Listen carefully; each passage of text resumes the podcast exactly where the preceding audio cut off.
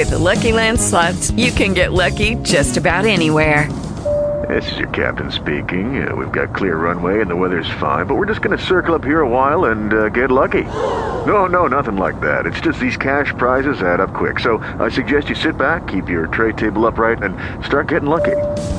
Play for free at LuckyLandSlots.com. Are you feeling lucky? No purchase necessary. Void where prohibited by law. 18 plus terms and conditions apply. See website for details.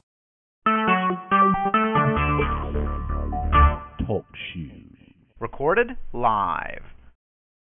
Well, hello, this is Michael Adams. It's nothing but the truth. it's July the 1st, 2015. We're going to part three of How the Jesuits Control the World, or Rule the World, whatever it's called. Yeah, controlled. How the Jesuits Controlled the World, part three. I probably should rephrase that to How the Jesuits Control the World.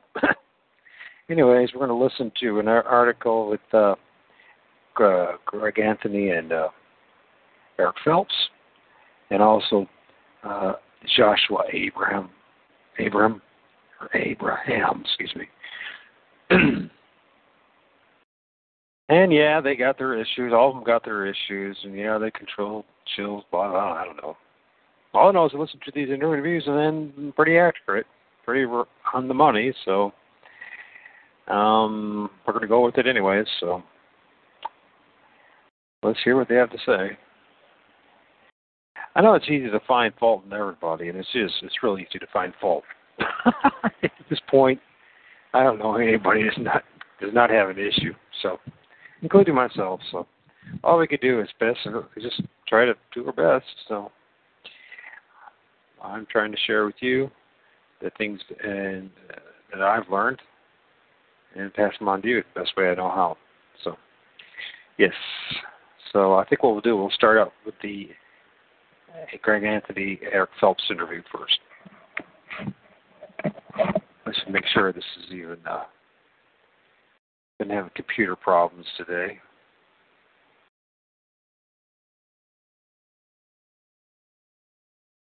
Investigative journalist. Before I get to my guest, author of Vatican Assassins, Eric Phelps, let me tie this uh, story into what Eric's going to be talking about.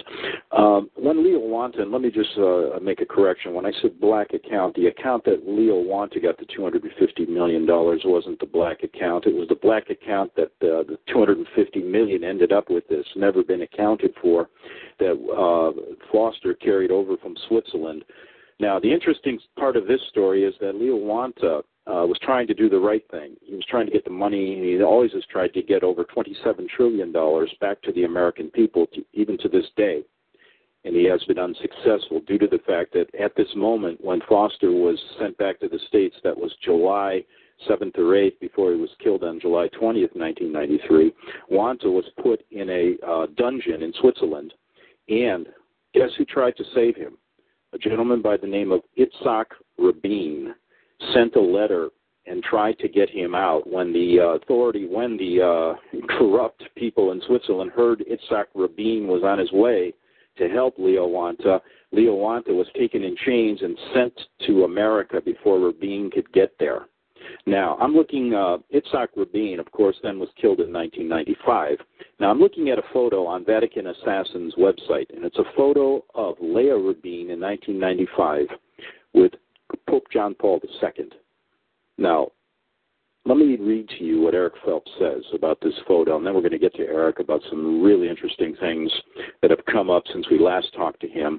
Uh, he says this This photo, taken from November 13th, 2000 edition of the Pittsburgh Tribune Review, depicts the late Leah Rabin in 1995 following her private audience at the Vatican with the greatest accomplice to her husband, that's Itzhak Rabin, who was trying to help Mr. Wanta, cold blooded murder the infallible Pope John Paul II, the Mossad, and the arm of the Jesuit General's international intelligence community carried out the assassination as the disobedient Freemason and Prime Minister Yitzhak Rabin opposed Rome's policy for Zionist Israel. For the Jesuits will never allow any portion of the old city of Jerusalem to be given to the Muslims, especially the Palestinians controlled by the order through Arafat. Indeed, and Eric says this the arm of the church is long. Eric Phelps, how are you today? Pleased to be with you, Greg. Thank you for having me. And that is quite a quote, quite a picture, and quite uh, the church's arm is very long. Tell us again, just to refresh our listeners' memory uh, memories. You've been with us before, and tell us why you feel if we want to stop the New World Order, one good step is to remove the Jesuits from American soil. Absolutely right. Uh, they've been suppressed and expelled at least 80 times in their past, from since their inception in 1540 to the present. Um, the most powerful nations of Europe have expelled them, especially the Roman Catholic nations of France, Portugal, and Spain in the 1700s. And uh, and uh, Britain had expelled them many times. France has expelled them. I've counted no less than eight times. Uh, Germany expelled them in 1872. So Russia expelled them in 1820 until they were formally readmitted by Lenin in 1922. So the Jesuits have been expelled as a matter of state policy, not as a matter of their religion, and that they're always dabbling in politics seeking to control the state. And the ultimate expulsion was uh, Pope Clement XIV's papal bull of suppression and extinction, uh, Dominus Ac Redemptor Noster, that he signed in 1773, uh, which officially did away with the Jesuit order.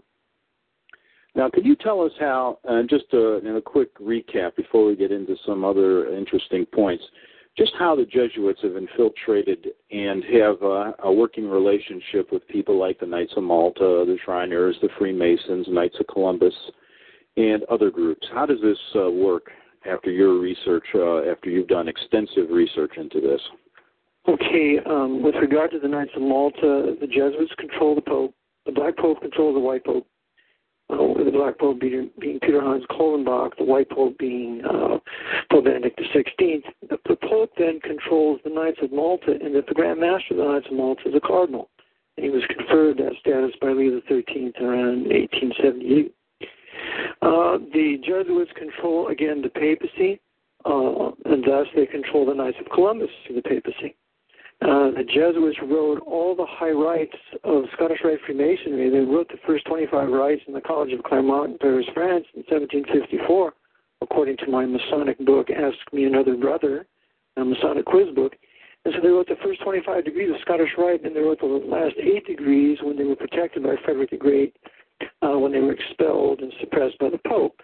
So they created the Council of the 33rd degree and thus control all high level Freemasonry. In fact, Leo XIII's uh, Secretary of State, uh, Cardinal Rampolla, was a member of the high level Masonic OTO, Order of Oriental Templars, the same as was Aleister Crowley.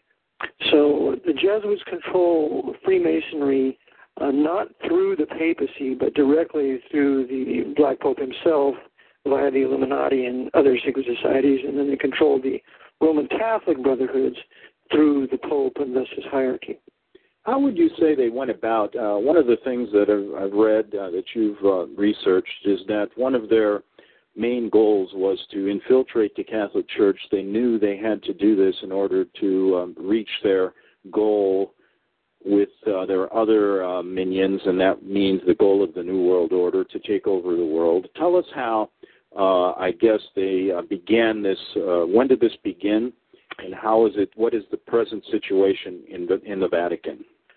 Okay, the the Jesuit order is the spearhead or the backbone behind the Counter Reformation. And therefore, the purpose of the order was to thwart the Reformation, bring it to naught, and then after that, uh, bringing a pope of their power, a pope of their control, to ruling the world through uh, and set the third Hebrew temple to be rebuilt in Jerusalem. That's always been their plan. And so they have had success in the past, but then suppressed in the past. And really, to know their power now, we have to go back to their uh, formal reinstitution by Pius VII in 1814, when they were revived and and created afresh, or be re- actually brought back into power but nothing had ever changed. And so from 1815 to the present, that's probably the most important period of history for us to review and know about.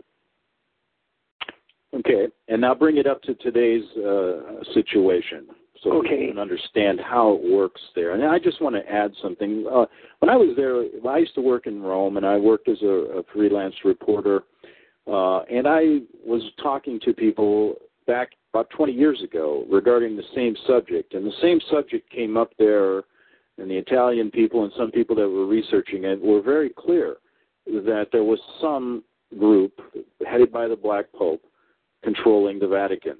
Uh, and that was 20 years ago. So tell us a little bit about the situation uh, that exists in, in modern day uh, Rome. Well, without a doubt, the the Black Pope rules the Vatican. He rules uh, the Pope. He rules the hierarchy. He, he rules the Curia. Uh, his headquarters is Borgo Santo Spirito number five, outside of Vatican walls, and thus he, he, although he controls different factions, because within the papacy you don't have a total unity of orders and individuals, so he controls the factions, or he he he, uh, he brings about the success of certain factions while thwarting others. But ultimately, at the very pinnacle of power stands the Jesuit and his assistants, and they in turn control the papacy. Uh, and in fact, when I spoke at um, in Nevada several years ago, there was a, a Roman Catholic woman there, and she said to me, "I want to know why you're still alive." Mm-hmm. and I said, "Well, I just believe the Lord is sovereign. He'll take care of me, and when He's finished with me, then He will allow the the Jesuits to kill me." As long as I keep personal sin out of my life and I seek to be obedient to Him. And she says, I want you to know that in the Catholic Church I went to for years, that when the Jesuits ever came, our priests were all scared to death and had the nervous sweats. yeah, I mean that's a question. I mean, you make no bones about it. You've done the research, and I know you're not talking just uh, uh, from the top of your head here. You've researched this issue, and I know your heart is in the right place to get at the bottom of this evil that's taken over in our government. We can see it. And in the stories I just mentioned at the outset of the show, the killing of Itzhak Rabin, uh, the, ma- the jailing of Leo Wanta, a, a very loyal U.S. Treasury agent who was trying to do the right thing, Vince Sure. Foster, all these murders. Sure, you- Kenneth Starr is CFR. He's a dirty, stinking rat. Okay, and what is you don't make any bones about it. No. And we shouldn't. We should call a spade a spade. Kenneth Starr is a member of the Council on Foreign Relations. He's a good buddy of Clinton, Dick Cheney, all those other criminals on the member of the Council on Foreign Relations. Which group should be abolished? In fact, he should be tried for high treason and every one of them executed. Just like the Royal Institute for International Affairs in England. The papacy runs England through the RIIA, just as it does here through the CFR, the Trilateral Commission. Now, when you uh, were talking to that uh, that uh, Catholic lady, uh, the question now arises: How do you differentiate? And I know, uh, I just want you to explain this to our listeners. When people think of the Jesuits, they think of the Catholic order. They are anything but That's correct. uh, that. Can you explain that and how we can differentiate between that? And how far deep does this go into the Jesuit order? I'm sure there's some priests in the Jesuit order that uh, have no idea what's going on at the top Correct. level. Correct. But explain this and how this division is made. Okay, to begin with, the Jesuit order is not subject to to the Pope or any member of the Roman hierarchy, bishop, archbishop, or cardinal. Okay, I cut you short there. I didn't look at the clock, but we'll get back continue right after this break on the Investigative Journal. Here on the radio, right here on the air, basically what I'm doing with Eric Phelps is uh, he's taking off the, uh, the black cloth of the Jesuits right now. He's exposing them for what he thinks they really are. Eric, go ahead so people can understand what this order really is all about. Okay. Um, their their secret worship is Luciferianism or Satanism. In fact, I just discovered a, a piece out of uh, Rene Fülöp-Miller's great work, The Secret and Power of the Jesuits, where the Jansen has portrayed the Jesuits as worshiping Baphomet and Satan, and they have an owl at the top of the picture. And it's the very owl that's used at the Bohemian Grove that the Jesuits established in Northern California many years ago. So they're Satanists, they're Luciferians, they're the Office of Skull and Bones. Uh, the Jesuits are the ultimate Skull and Bonesmen, and the, and the initiation of the Skull and Bones it involves Madame de Pompadour, who they desecrate because she was the one who motivated Louis XV to expel the Jesuits from France in 1767. So the Jesuits are Luciferians, and they want to establish a one world government out of Jerusalem, out of the third Hebrew temple, where it will be the worship of Satan, and thus they're merely using the papacy as a means to this end. As as they are involved also uh, with their temporal, uh, as you call them, coadjutors. Yes. Uh, in our government and governments around the world. Yes. Is that the way you view it from your research? Absolutely. The temporal coadjutors of America, the trusted third party that Ignatius Loyola speaks of in his secret instructions, is the Council on Foreign Relations that was established in 1921 with House and a few others. Uh, in England is the Royal Institute for International Affairs. It was founded in 1919. And they have controlled England, I say, since George III. So the Jesuits always have a trusted third party whereby they control a government. Before their suppression, they always were the confessors or advisors to the king and queens and, and monarchs.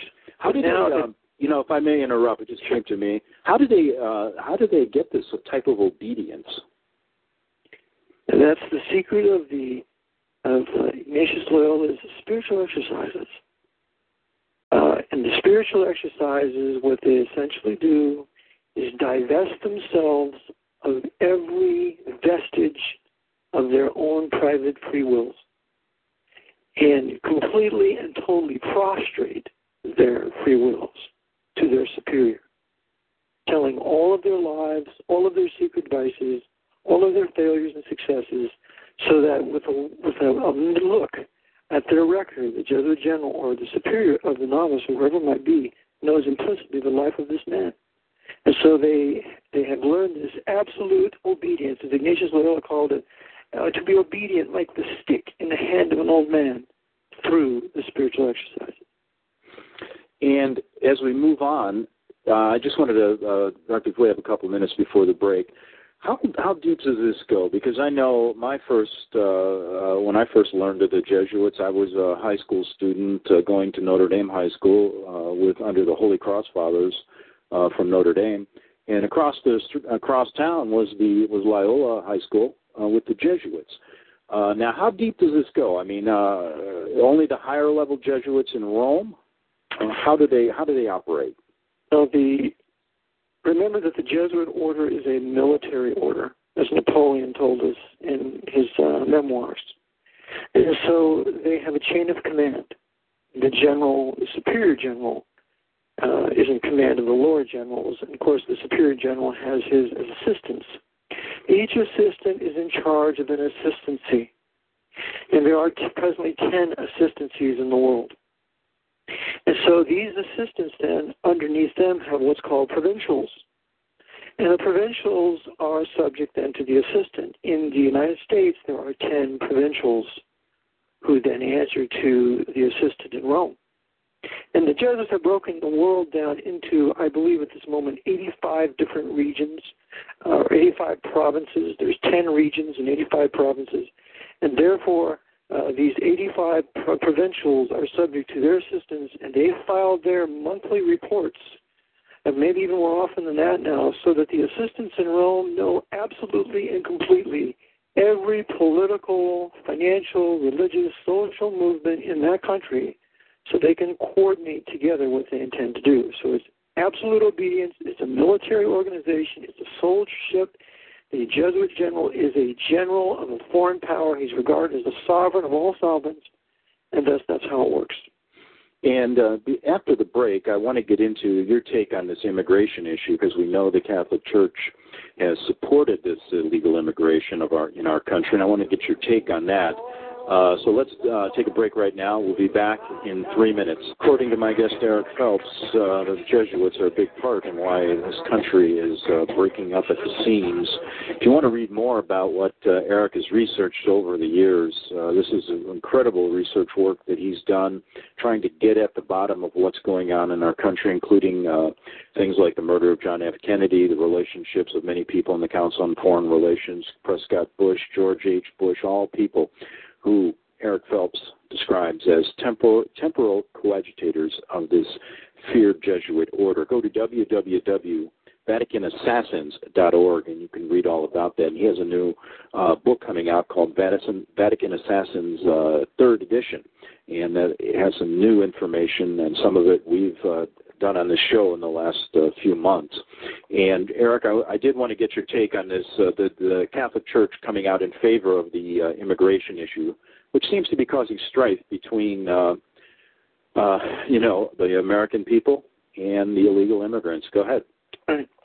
Uh, first of all, I I try to use the, another term for those people coming in. I call it an alien invasion. Okay. That the term immigrant implies some legality. Okay. But but what they're doing is is it goes back to even farther than NAFTA and GATT, which the Knights of Malta were very much in favor, especially Iacocca when he came to Clinton and encouraged him to sign that. And of course, Lee Iacocca, as a Knight of Malta, was involved in the Kennedy assassination. But with NAFTA and GATT, that has aided to the destruction of Mexican industries. And so the Jesuits, um, remembering that they hated Mexico, that they hated Benito Juarez, they hated Calles, because Calles had expelled the Jesuits in the 1920s and did everything he could to release his country from the death grip of the Jesuits. So it seems to be payback time for the Mexicans now.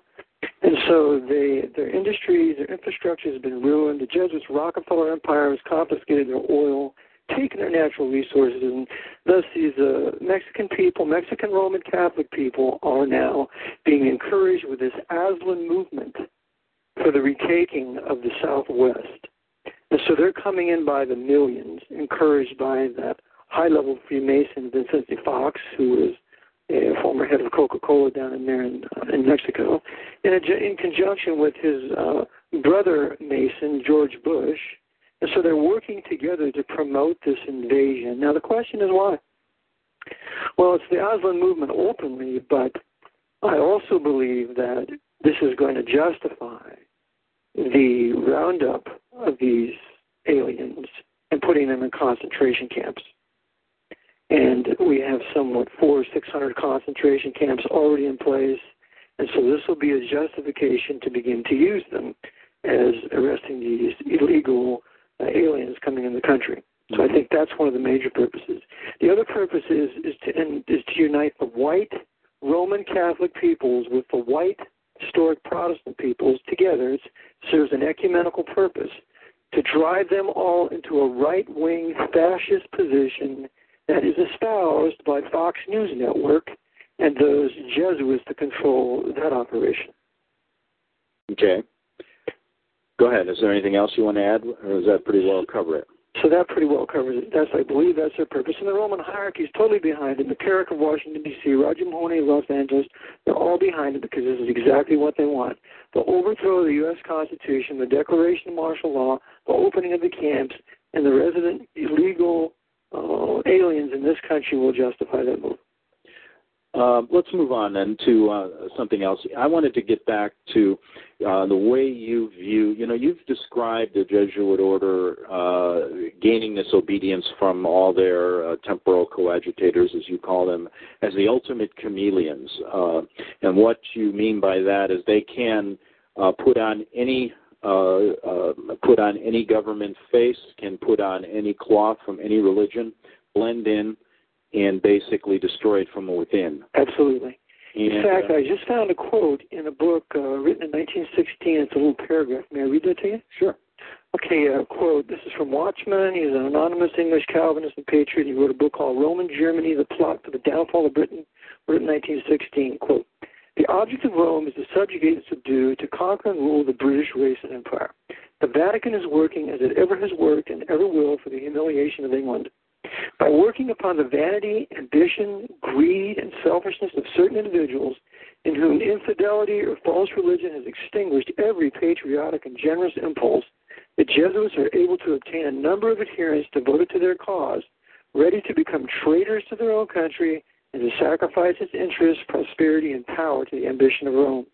By means of these secret agents, occupying positions of more or less importance in every order and rank of society and in every office in the state, the Jesuits are able, by combined action, to powerfully influence public opinion and even direct the policy of the country.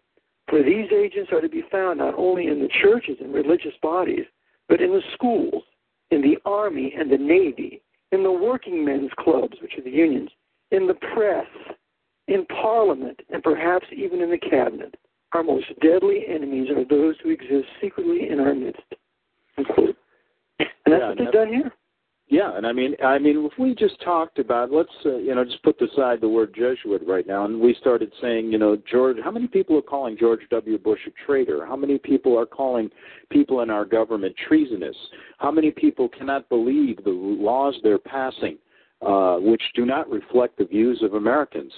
This has to come from somewhere. I mean, and again, when you use the word chameleon and then you put in the Jesuit factor here, add in Georgetown and all the other things you said they control, give us a real flavor of their power in this country right now, if you could, in the next 10 minutes. Uh, okay. Well, they control all the politics. They control every state capital from here in Harrisburg in Pennsylvania to Sacramento in California with Arnold Schwarzenegger through that Roman Catholic high level papal knight subject to the provincial Thomas Schmaltz, who's also a good friend of what Warren Buffett. They control Washington, D.C., and have controlled Washington, D.C. since no later than the assassination of Lincoln because it was Jesuit Bernard of Wigan that did it and orchestrated it all through John Surratt and others.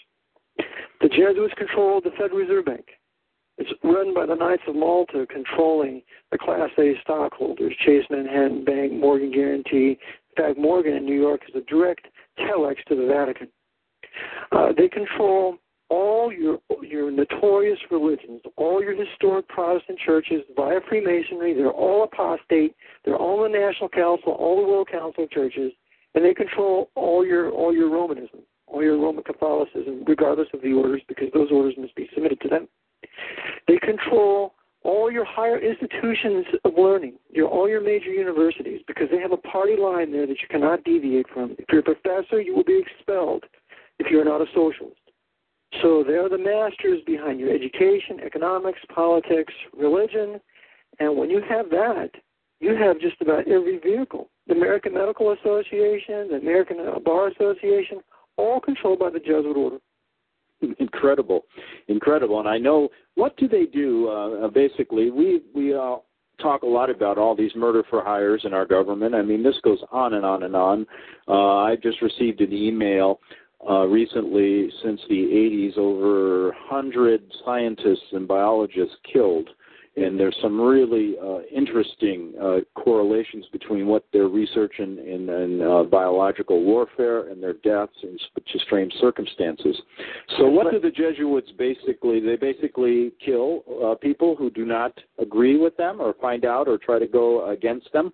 Okay, the Black Pope, the Jesuit general, controls the international banking community. With that international banking community, he also controls the international drug trade. With the international drug trade and banking community, he controls all the intelligence agencies. They all work together at the top, from the KGB or the SVR to the CIA to the Mossad to the Pakistani ISI, German BND, British SIS, MI5, MI6. They all work together at the top because at the top are Knights of Malta who run it. So then they have, in addition to that, they control all of organized crime. They control the Sicilian mafia. They control the Russian mafia. They control the Japanese Yakuza. They control all the mafia and this all organized crime. And therefore, they have a host of assassins that they can choose to use if they decide on a piece of business to eliminate somebody who is truly giving them a problem and virtually a crime that's uh, if you control the investigation, just as we see in every one of these murder for hires, if you control the investigation, you basically can get away with murder. That's correct. Just like David Ferrie said in the movie JFK, they're untouchable. And the only one who can touch them is God. And therefore, that's who we need to seek his help and meet him on his terms. And then once we would do that, then hopefully Lord would put in the heart of one of these popes to suppress the Jesuit order as he did in 1773. And when the Jesuit order is formally suppressed and extinguished, it has no legal authority to function. Mm-hmm. Now, it may well foment a huge war like it did the French Revolution, Napoleonic Wars, but at least it's formally suppressed. And in this country, they're deeply embedded in what Georgetown University and other. How many universities they own in this country? I know you. Okay, they have 28 major universities in this country. 50% of all your Roman Catholic institutions of higher learning are in the United States. The United States is their major springboard of attack in reducing the world and all the governments of the world to submit to the temporal power of the Pope. So if the Jesuits were expelled from the United States, that would be a great blow for liberty and freedom, not only here, but in the world. And I know when you say things like that, uh, how and that, I'm thinking about what that lady said to you uh, back in uh, when you were giving that speech in Nevada, I think it was. How have you stayed safe? I know you. You're basically, uh, when, if anyone uh, comes, uh, tries, if, for example, I know that Jesuits or some people try to criticize you heavily. They try to attack you in certain ways, and you are very steadfast in your uh, in your research and your work, and you do not allow them uh, basically to get the best of you. I guess that's the best way to put it. How do you confront uh, someone uh, that is basically trying to undermine what you're doing? Well, what I do is I, I try never to have an ad hominem attack until I'm forced to, until they force me to it. What I do is I put forward all the information that I have, some key quotes from some very key people in history, and, and ask them to reconsider their position.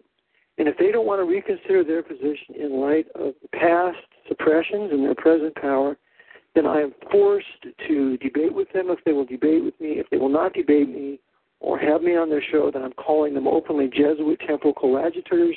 And if they want me to withdraw the charge, then they can either host somebody to deal with the Jesuit order or begin to attack them themselves in showing the works that they've done. And I think your motives here are there's no anti-Catholic motives. You've said that uh, a number of times on on this show, and your motives are pure in a sense where you want to see our country uh, restored. That's correct. If I was anti-Catholic, I would have never written a book to defend President Kennedy and his Jesuit assassination carried out by many high-level prostitute Protestant Freemasons like J. Edgar Hoover and others. So, yes, I'm not anti Roman Catholic people. I am anti Pope, anti his doctrines of infallibility and temporal power, anti Roman hierarchy, anti Jesuit general, and his Jesuit order that seeks to rule the world and deprive what God has established, and that national sovereignty for nations is key to uh, nations living peacefully with one another. You know what I uh, I think would be interesting here again to do this.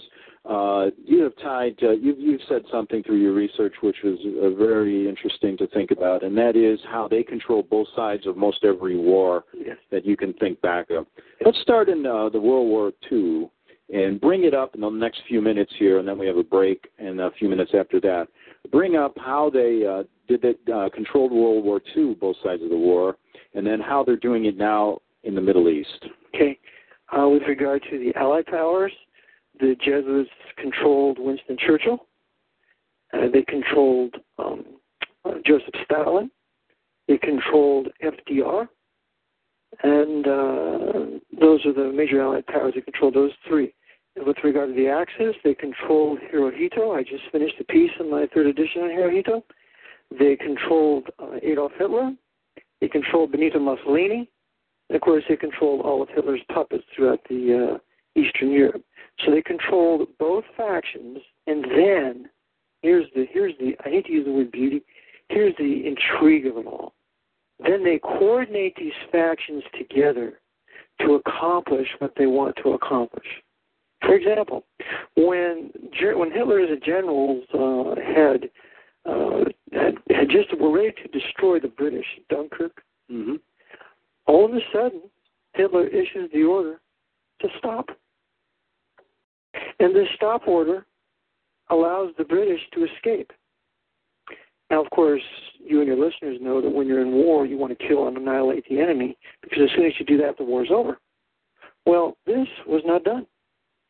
In the invasion of Normandy on D Day, when that happened, General Patton said that the war would be over in 10 days because they shortly thereafter had the Germans surrounded in the Falaise pocket in France. And Patton went to Eisenhower to request permission to close the Falaise pocket. The story is in a book called Battle of the Generals. And Eisenhower would not allow him to close that pocket. Therefore, 250,000 German soldiers escaped. And Liddell Hart writes in his book on uh, with regard to the war, he didn't know why the Americans allowed that to happen because that secured the Battle of the Bulge. Mm-hmm. Well, why would they want to extend the war into 1945? Because the majority of your Jews were killed in the concentration camps from June 1944 till April of 1945. They had more Jews to kill in the East. Um, so there are things like this that happen. The Battle of Anzio, we see the same thing. Uh, there were Jews; they had to get the Jews out of Rome to take them to Auschwitz. So therefore, uh, Anzio had to be fought, and Patton was relieved of his command in Sicily. Otherwise, if he was in charge of U.S. forces, he would have went straight to Rome, and they would have not have killed all the Jews, sent them to Auschwitz with General SS General Wolff there. So they coordinate both sides together majestically, and that's exactly what they're going to do now with the Muslim leaders and the Anglo-American leaders. Well, I might add, if, just to make it clear, and you're saying through your research that they're able to, and what you've said before, they're able to infiltrate these groups and get these higher powers all playing the same card game, all working with them, correct? Basically correct. selling out their country and their religions. That's correct. Okay. Listen, we're going to take a break, uh, maybe take a call, finish up. I want to get your take on uh, the Middle East and the Jesuit influence. We'll be back in three minutes on the Investigative Journal with Eric Phelps. And one thing, Eric, can you stay about 15 minutes after the hour? If you'd like me to. Okay, yeah. Maybe we'll, yeah, we'll hold you about 15 minutes longer than we planned. But let me get back uh, to this. Uh, I wanted to get uh, your take now on the Middle East, how they're setting us up for what many consider to be the uh, World War III. Well, I believe that what the Jesuits are doing is what they did in World War II when they used Germany. I believe the same uh, program they had they implemented for Germany they're going to do here. Therefore, as the German army was used to invade Russia, and its purpose was to annihilate the Orthodox population, but never to overthrow Joseph Stalin, which Hitler made sure that did not happen. Even so, it is now. The purpose of the American military to be in the Middle East, in these Muslim nations, I believe, is that it is a war of annihilation against the Muslim peoples. And uh, this is going to continue along with the destruction of the mosques because the Jesuits used the Germans to destroy many, many Orthodox churches in Russia.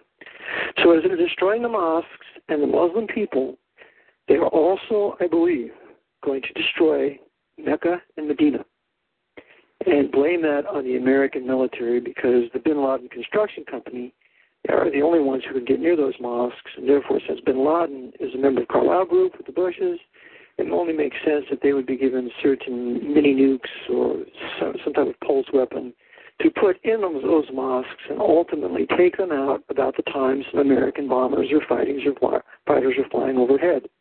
So they're going to blame the destruction of the Mecca and Medina mosques as well as the mosques in Jerusalem on the U.S. And when that happens, then they will declare a complete and total holy war against us that will never end as long as there's a Muslim on the face of this earth.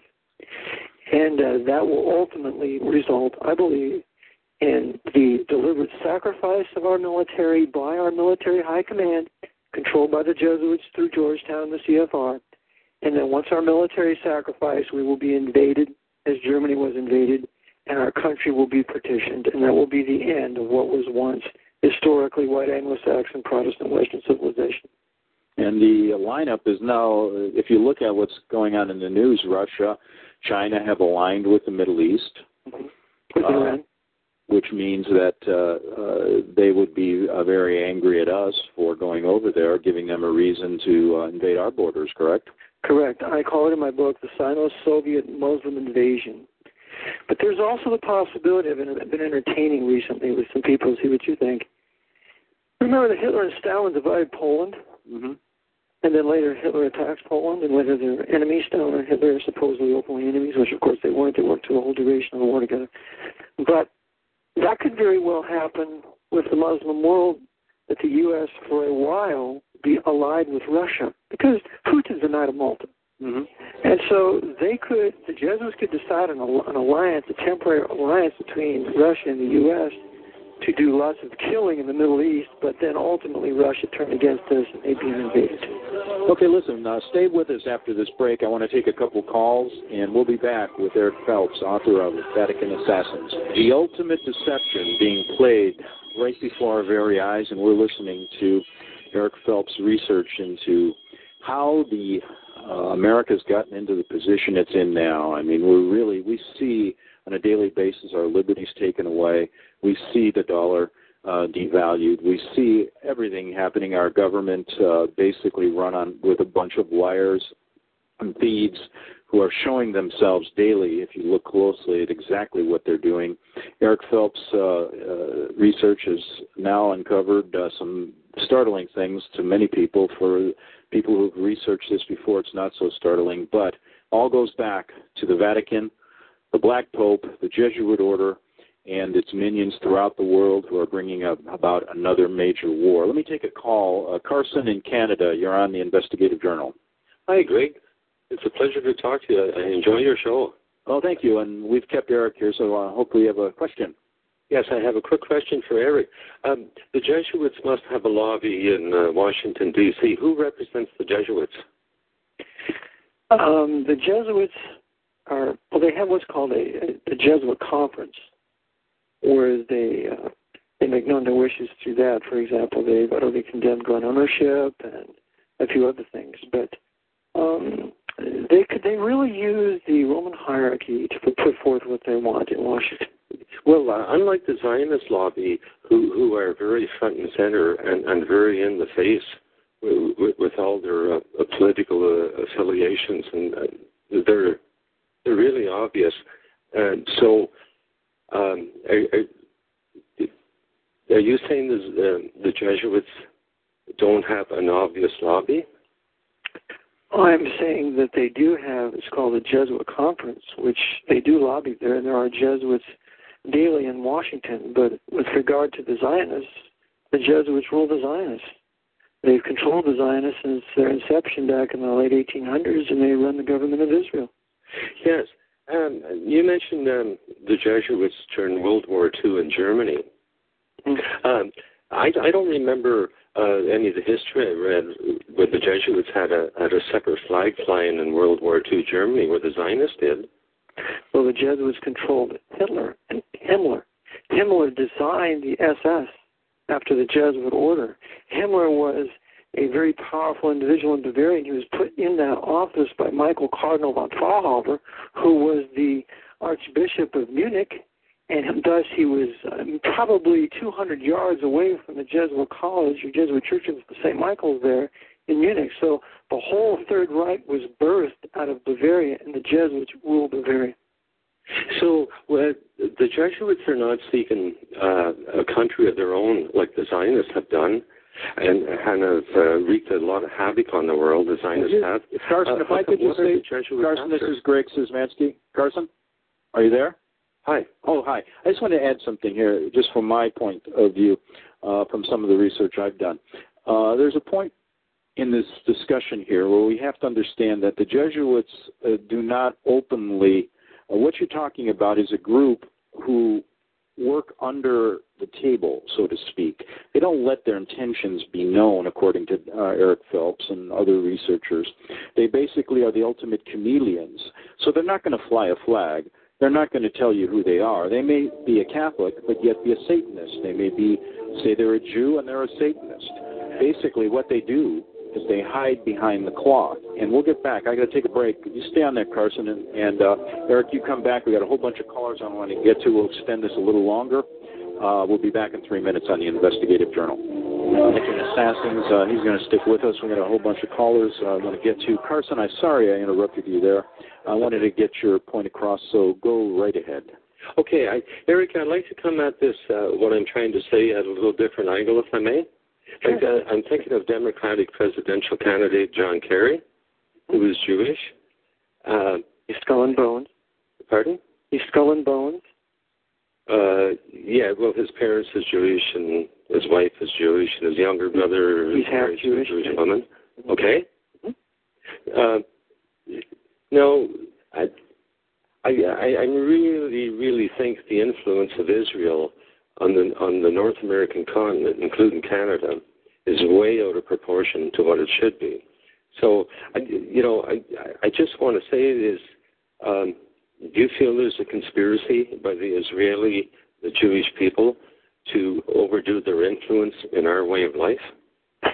I believe that the Jews that we see are the Pope's Masonic Jewish Zionists. They're loaded all throughout the CFR and also in Canada.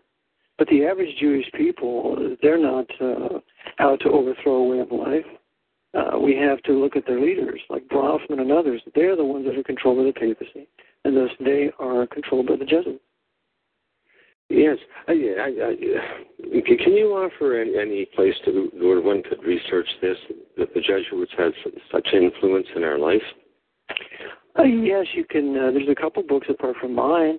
You can get Edmund Paris's great works, uh, The Vatican Against Europe. You can get his uh, Secret History of the Jesuits. Uh, Griesinger wrote a tremendous two-volume set called The Jesuits: uh, The History of the Orders Told to the German People. Um, in fact, there's a there's a group called the Bank of Wisdom. If you get on the internet, and even though it's an atheistic group, they put a CD together composing all these tremendous books on the Jesuits on CD called bankofwisdom.com, I believe. And there, if you get their CD, you can get a pretty good history of the order, apart from my book, if you ever wanted to get that when it comes out. And uh, Carson, I'm Matt Ed. You can go to www.vaticanassassins.org and get some information there. Thanks a lot, uh, Carson. I got to move on. Carl in Oklahoma, you're on the Investigative Journal. Yes, Greg. Thank you for taking my call. Okay, go ahead. Nice to have you. Eric, uh, uh, as to the black popes, uh, they are listed in the several prophecies. I'm sure you're aware of the prophecies. Uh, no, I'm not. Uh, well, one of the major black popes that they just put in is Negroponte. If you do a, a, a well, there's no doubt. his name, it's Yeah, uh, yeah, Negra, meaning the Negro or the black, and Ponte means the pontificate or the uh, pope. Yeah, John Negroponte is a very evil, wicked individual. I believe he's booking Snake. He's a member of the CFR and most assuredly serves the Jesuit order. Yes. Uh, I left my number with uh, with the uh, producer, and if you can please uh, call after I have some critical information for you uh, that, that I wish you could consider. I would love to talk with you. Also, if you can uh, uh, do a uh, computer search on John's uh, website there, RBN website, and look at Eric uh, Williams' website, and uh, go to the site, you'll see a, uh, a list of a uh, conference call that we do on Thursday nights. Eric Williams. Okay. Yes. He, he has a show at 11 a.m. till noon on RBN. RBN. Okay. Yeah. Thank you. Thank you so much. You guys have a great day, and I thank you both for do, what you're doing for the world. Okay, Because thank we you. are at the end times. Thank you, Carl. I'm going to move right on. John in California. John, are you there? Yes. Go ahead. You're on the Investigative Journal. Yeah, and your guest name is uh, Eric. Eric Phelps, yes. Eric, uh, are you online? Uh, yes, I am, John. What's your website? It is www.vaticanassassins.org. VaticanAssassins.org. Dot .org. Dot .com is theirs. Dot .org is mine. Okay, I got part of that. I, I didn't know what the if it was .dot .org or .dot .com or whatever. Yeah, dot .org. I just wanted to ask you a question. Sure. Uh, have you ever uh, read uh, John, Dr. John Coleman's works? Uh, he wrote a book called The Committee of 300. Yes. Very good Uh, book. I believe he uh, you're right on point with a lot of the uh, things you're talking about. But uh, I You know, wanted to he- ask you uh, how you felt about the his. You take a pyramid. Uh, the Jesuits were really uh, weren't they weren't they just a, pretty much a strong arm of the New World Order? Well, they're, That's he, when he he mentions names, that's a really a good uh, source if anybody wanted to read that. Uh, that when I read it, I liked it very well. In Uh, fact, he brought out a fact I hadn't known, and that was that Joseph Retinger, who was a high-level Freemason and a Jesuit, was the founder of the Bilderbergers. So John Coleman has put out some very good information. I believe the Committee of 300, though, is at the top Masonic, not a Malta, and they're controlled ultimately by the Vatican through the Black Pope. Right now, you do you think that uh, the Vatican pretty much controls uh, the industrialists, the bankers, the uh, the uh, powers that be? as far as that goes? Absolutely. Absolutely. Absolutely. And the most w- wicked, the wealthiest men in the world are Gentiles. Not And Jews. the way he explains it in the book, he feels like that the most of the royal families uh, in Europe and uh, are at the top of the at the top of the pyramid, not the not the Vatican. He said, No, no. I see. I would I would defer with him on that on the basis of Revelation seventeen eighteen that the woman was espoused as a great city which reigneth over the kings of the east earth, which is indeed Rome. But Rome controls all the black nobility, all the nobles well, that makes through sense. through their secret societies. That's right. He didn't use a he didn't use a whole lot of uh, of scripture reference to uh, especially in Revelations to the order that he showed in in his book. Yeah. It was mostly uh, his own experience. I, I guess he was he was in counterintelligence with He the British British and, uh, intelligence, I believe. Yes. Israel. And Mhm. Greg, I, I, I'd like to ask you a question. Sure. Go right ahead. I just wonder if you ever heard, uh, you know, he, he kind of disappeared about, or maybe you, Eric, um, if you if you if if he's still alive. just I don't know. You know, he was I- supposed to be. I haven't heard from him or used I don't be, know what uh, happened to The first time I ever heard him was, I believe, on John Stadtmiller's program a long, long time ago, probably six six years ago. Well, I don't know either. I'll ask John though. Maybe he knows where, where he's at. Right. Okay. And I- Anything else? Thank you. Thank you very much for for both you guys doing what you're doing. All right. Thank Thank you. you. Uh, I want to get to Charles in Texas. Uh, Charles, you're on the Investigative Journal. Uh, hello, man. Uh, Mr. Phelps, how is your, your book going to be available? It's going to be strictly through the internet? Uh, no, there'll be some people selling it. My old publisher will be offering it first at CD, and hopefully a gentleman has offered to fund me some money for the first printing, but it'll be first on CD. Yeah. Is it still going to be in May? Well, I'm shooting for June 1st. June 1st? Yeah. Also, do you, I know you talk about uh, Masonic and Jesuit involvement in like racial instigation here in America. Do you think uh, they're involved with these the illegal immigration, the protests that are going on right now? Absolutely. It's the whole Aztlán movement that the Jesuits are backing for the purpose of taking back the Southwest, making it, re- reuniting it with Mexico. And it is very much Masonic and very much backed by the Roman hierarchy. Just like all the racial agitation between the blacks and the whites and so on, all done by the Jesuits to divide the peoples for the purpose of having internal insurrection and revolution that further justifies martial law. Yeah, I was looking at the on the Aztlán uh, website, and half of it's like anti-Israel and pro-PLO and all this. That's, see, that's a sign it's Jesuit controlled. They're also anti, anti-white Anglo-Saxon Protestants. Look for that too. Have you have you ever heard of a book called uh, Malcolm X's Last Speeches, edited by a guy named Bruce Perry? I've ne- I have heard the book, but I've never read it. I, I've read through it, and it Malcolm X talks about how the Ku Klux Klan, how uh, Elijah Muhammad once brought in James Venable, Ku Klux Klan lawyer, to represent the, the, Yeah. Nation of Islam in Yeah. rural Louisiana. Yeah, named Malcolm X, who I who is the one I have the utmost respect for. I devote two pages in my book. He was the one who said the Nation of Islam and the Ku Klux Klan have the same paymasters. It, it also said that the the Ku Klux Klan was going to give the Nation of Islam land in the Carolinas or Georgia to Georgia. their own. They've already done it. They've given them farms. That's right. They work together. Very interesting. And- I've been, you I've been a fan of yours for a while. I've been waiting to talk to you for a long time, but thank you. My pleasure. All right, Eric. I'll tell you something. Um, I've kept you longer than you uh, you were planning, but let me mention something. I have a, a the, my last guest, and uh, I just wanted to mention this to you. I thought you might be interested. Uh, I'm going to do a segment with uh, a person who's con- uh, called a Duplessis orphan, and this is a story that goes back to CIA. Uh, uh, mind control programs, use of illegal drugs on children, and there's thousands of these children now surfacing. And uh, it's interesting that they come from Catholic orphanages uh, who basically were working together with the government, changing uh, these innocent children. Um, my, my guest is Pierre Sampson today, who at six years old was in a Catholic orphanage, and overnight he was considered insane and used uh, in mind control and drug experiments.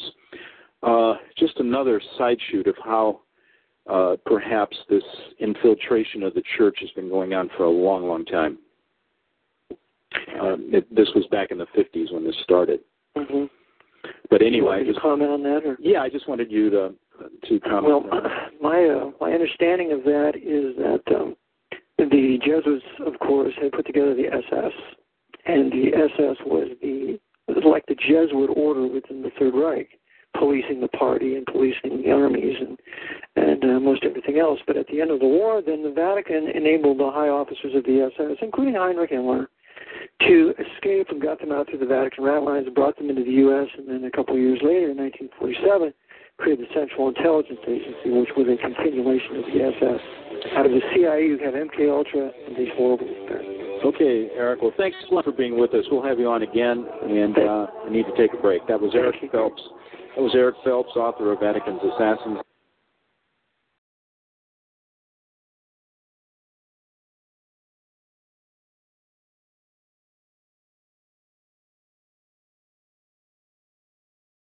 Four Seven World Radio. Remember Eric John Phelps back now? The investigative journal. And before I get to my Well, sorry about that. Just checking out what uh, Bank of Wisdom that uh, Eric Phelps mentioned. And, uh, well, let's see something here. Uh, footprints of the Jesuits.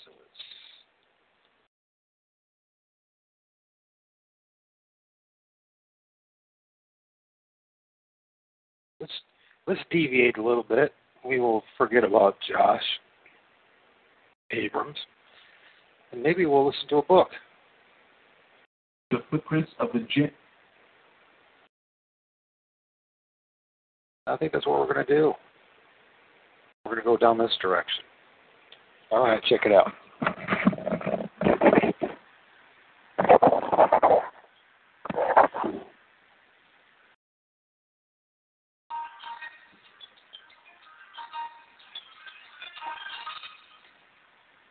Footprints of the Jesuits by R. W. Thompson, ex Secretary of the Navy and author of The Papacy and a Civil Power. It was very difficult, not to say impossible, that the Church could recover a firm or durable peace so long as the said society existed.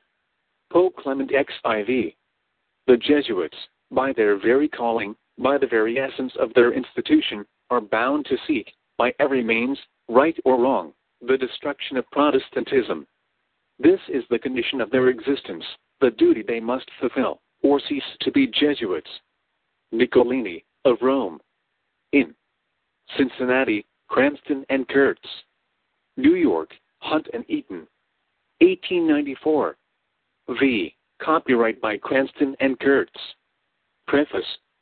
The civil institutions of the United States could not have been formed without the separation of church and state, and could not continue to exist if they were again united.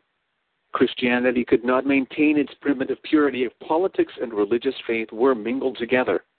Nor could the state preserve its capacity to provide for the general welfare if subjected to the dominion of ecclesiastical authority. Our success as a nation is mainly attributable to the fact that these sentiments are deeply embedded in the American mind. A party pledged to restore to the Pope the temporal power which the Italian people have taken away must necessarily be politico religious in character, because it proposes to interfere with the temporal affairs of one of the European nations. And if the attempt to do this is justified upon the ground that such restoration involves religious duty, anyone can see that the obligation is the same in the United States as in Italy, for the laws of God do not shift to suit the exigencies of human affairs.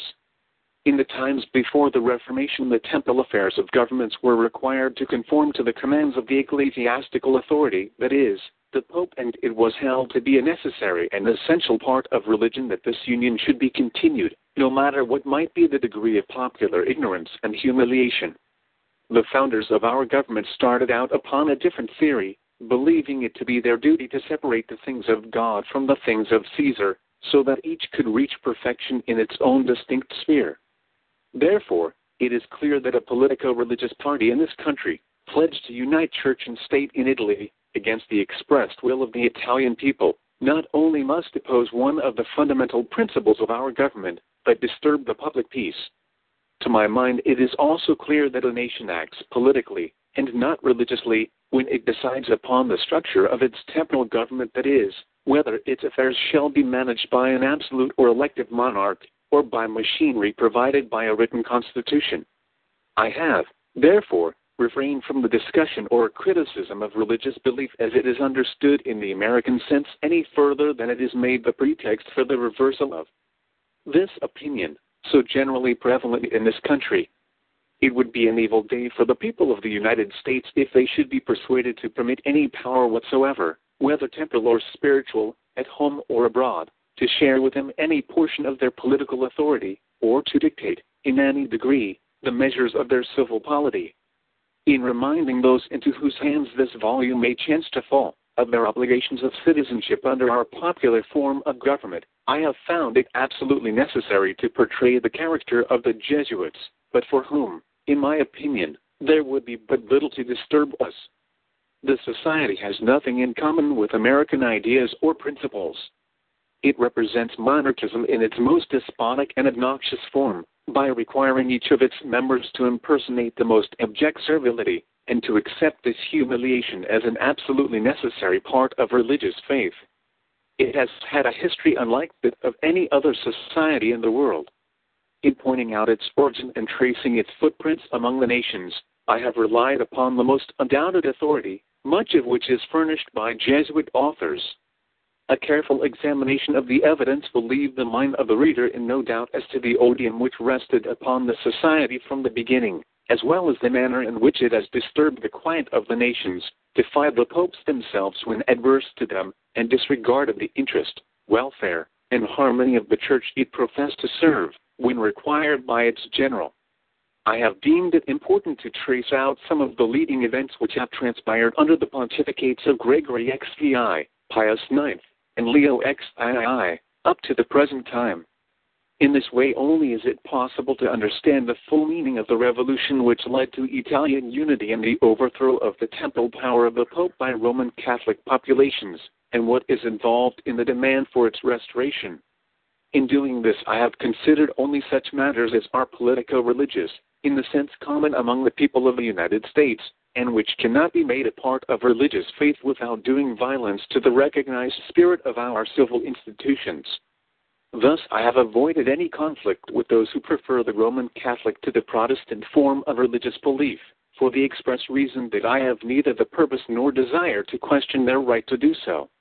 It seems to me that the constitutional guarantee which protects this right ought to be satisfactory to all, and cannot be disturbed without imperiling our government.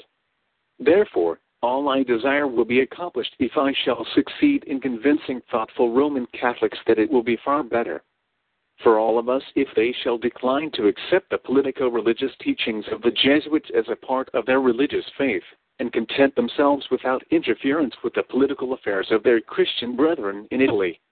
They may maintain fidelity to the government as patriotically as professed Protestants, without abating their devotion to the spiritual doctrines which prevailed in their church before the fall of the Roman Empire enabled the popes to place the crown of temporal royalty upon their heads.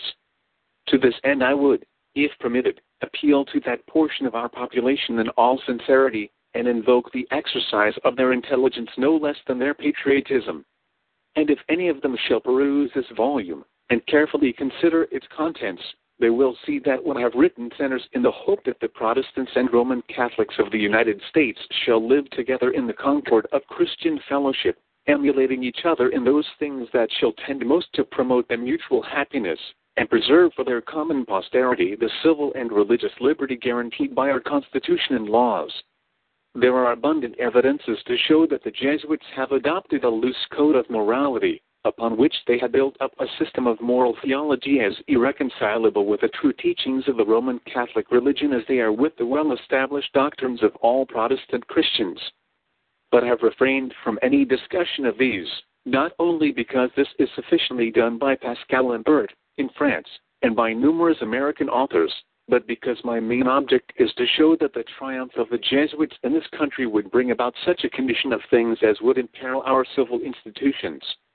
They teach as religious doctrines necessary to salvation the following that the state must be reunited with the church and be required to obey its spiritual commands in the enactment of laws.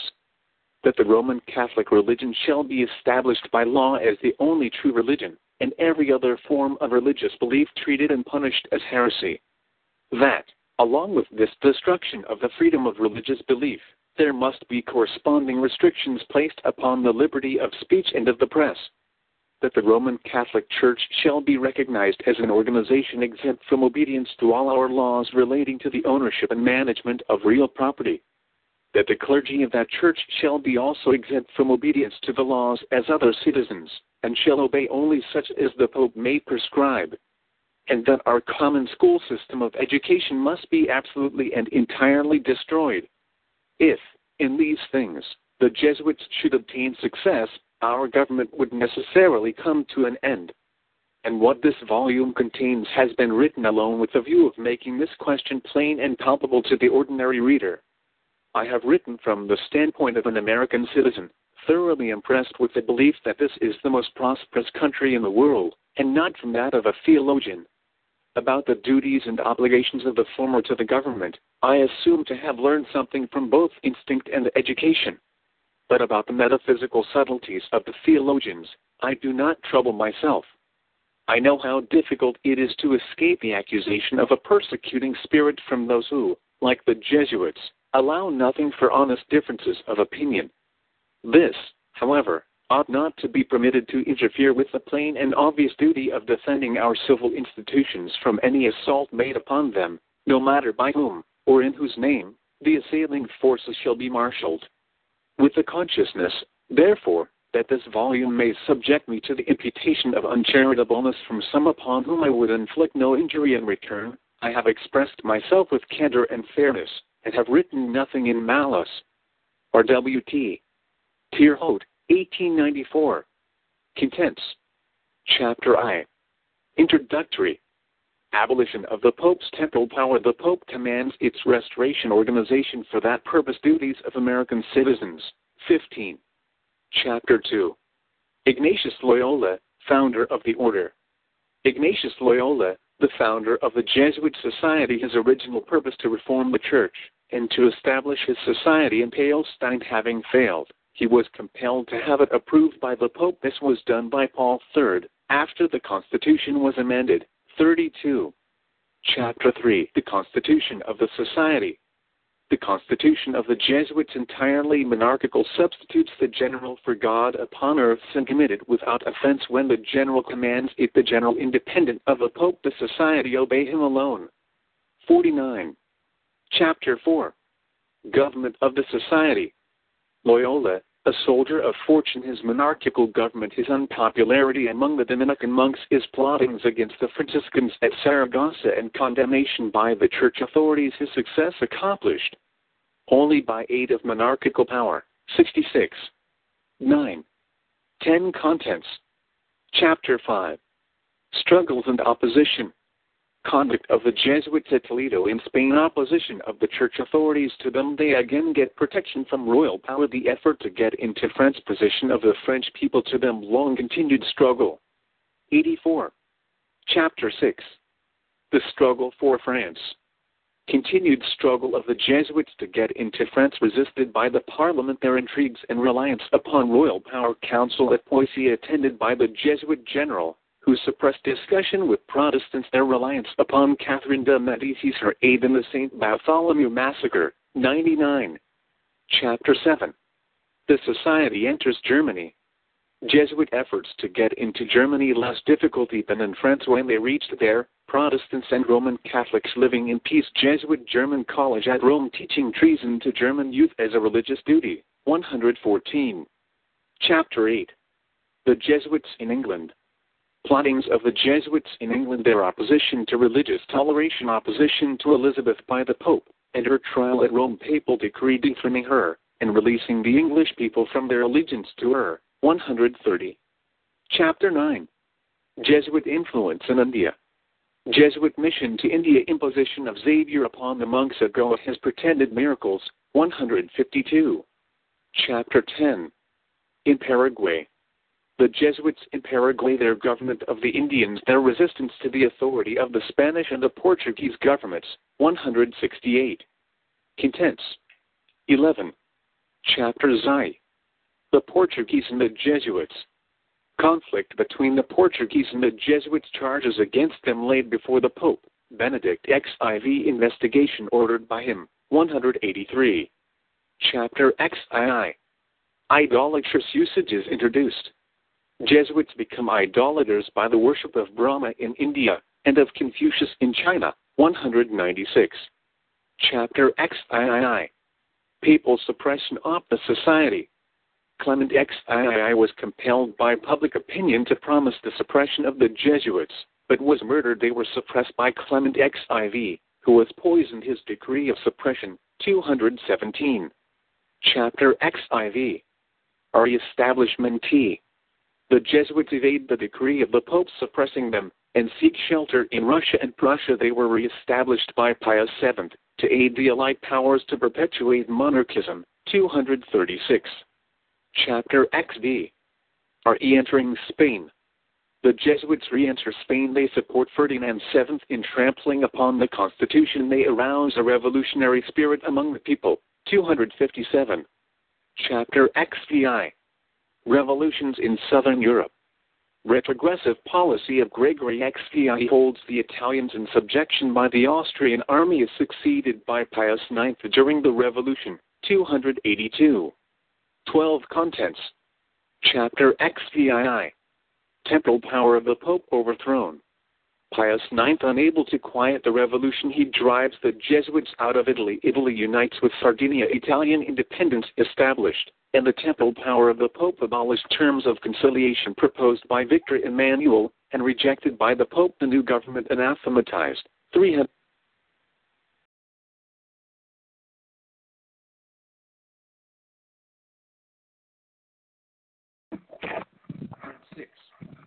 Chapter XVII. Papal demands. Distinction between the Church and the papacy. Allocution of Pius IX. Demand for the restoration of the temporal power. An act of infallibility. Leo XII. Elected, educated by the Jesuits, refused to be reconciled to modern progress. His encyclical demands temporal power. Prefers the Middle Ages. His Jesuit training. 329. Chapter XIX. Present attitude of the papacy the faithful in the United States required to organize to restore the temporal power that question international won its opposition to the policy of this country opinion of Leo XII upon freedom of the press he condemns separation of church and state politico-religious questions. 347 chapter XX the church and the state. Doctrines maintained by Leo XII before he became pope the union of church and state absolute obedience to the church 366. Chapter XXI. The Church Supreme. The Church, the mistress of all nations, its right to command universal obedience. The school question Monsignor Satolli. The vice pope, his theory as dictated by the pope. Our common schools heretical must be superseded by parochial schools, where religion is taught. 388. Contents. 13. Chapter XXII. Jesuitical teachings doctrines of Thomas Aquinas, also those of the Jesuits, de jure, and de facto governments, the United States, the latter, and may be resisted persistence in these teachings. 407. Chapter XXII. Papal Infallibility. The decree of infallibility, its passage by the Vatican Council, its definition and meaning extends the jurisdiction of the Pope, gives him authority over politico religious questions throughout the world. 427. Chapter XXIV The Church and Literature Papal teachings by means of literature arraignment of American institutions attack upon the liberties of the people. Free institutions are heretical. Religion requires their overthrow. 443.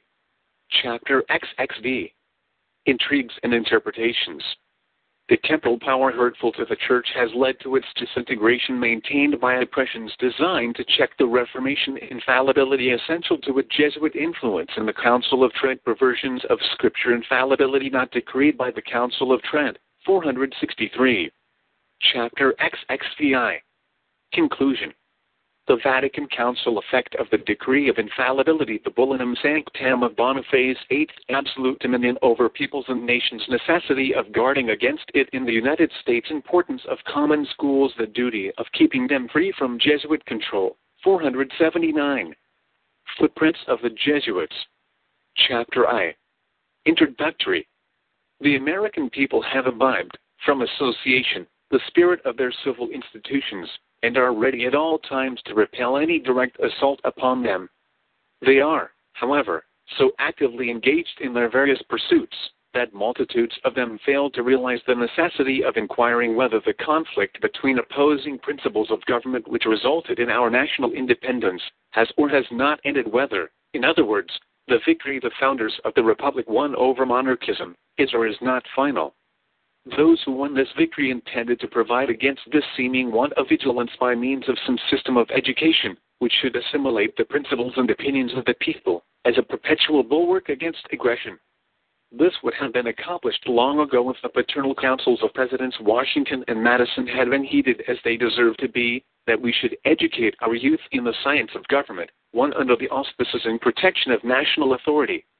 Instead of this, we have considered ourselves sufficiently shielded by our system of public school education under state control, and have mainly relied upon this to fit our children for citizenship and self government.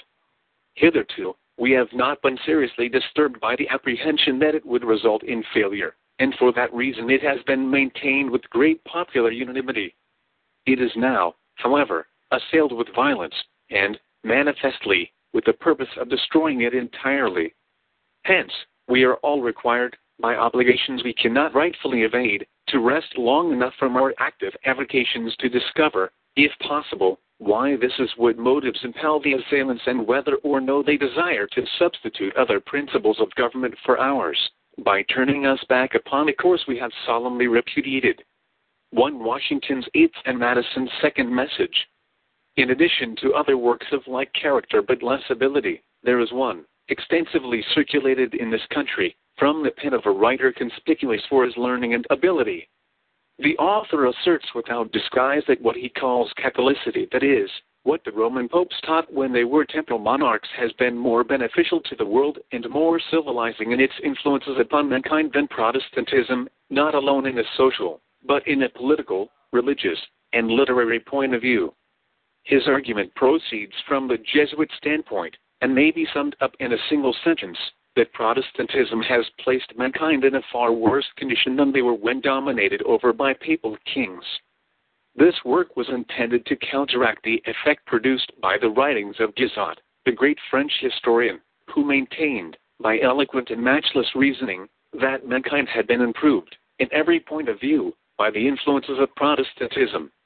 Accordingly, it was translated from Spanish, in which language it was originally written, into French and German, and extensively circulated in France and Germany. It soon acquired the reputation among the Jesuits of being unanswerable, and on that account was regarded, in the conflict between progress and retrogression, like heavy ordnance in battle, a suitable weapon with which to attack Protestantism and its institutions in the seat of its greatest strength. Therein it was translated into the English language and printed by two publishing houses in the United States for circulation among the American people an American preface is attached, wherein these propositions are affirmed. First, that Protestantism compels its votaries to infidelity by its variations of belief. Second, that civilization was not only commenced but was prospering under Catholicity, when it was retarded by Protestantism, which is unfavorable and injurious to it. And third, that the principles of Protestantism are incompatible with the happiness of mankind and unfavorable to civil liberty to Protestantism and Catholicity compared in their effects on the civilization of Europe by the Reverend de Balmes. This preface, which manifestly bears the Jesuit impress, was intended to notify American readers beforehand that the three foregoing propositions are maintained in the body of the work and to prepare their minds for the acceptance of them.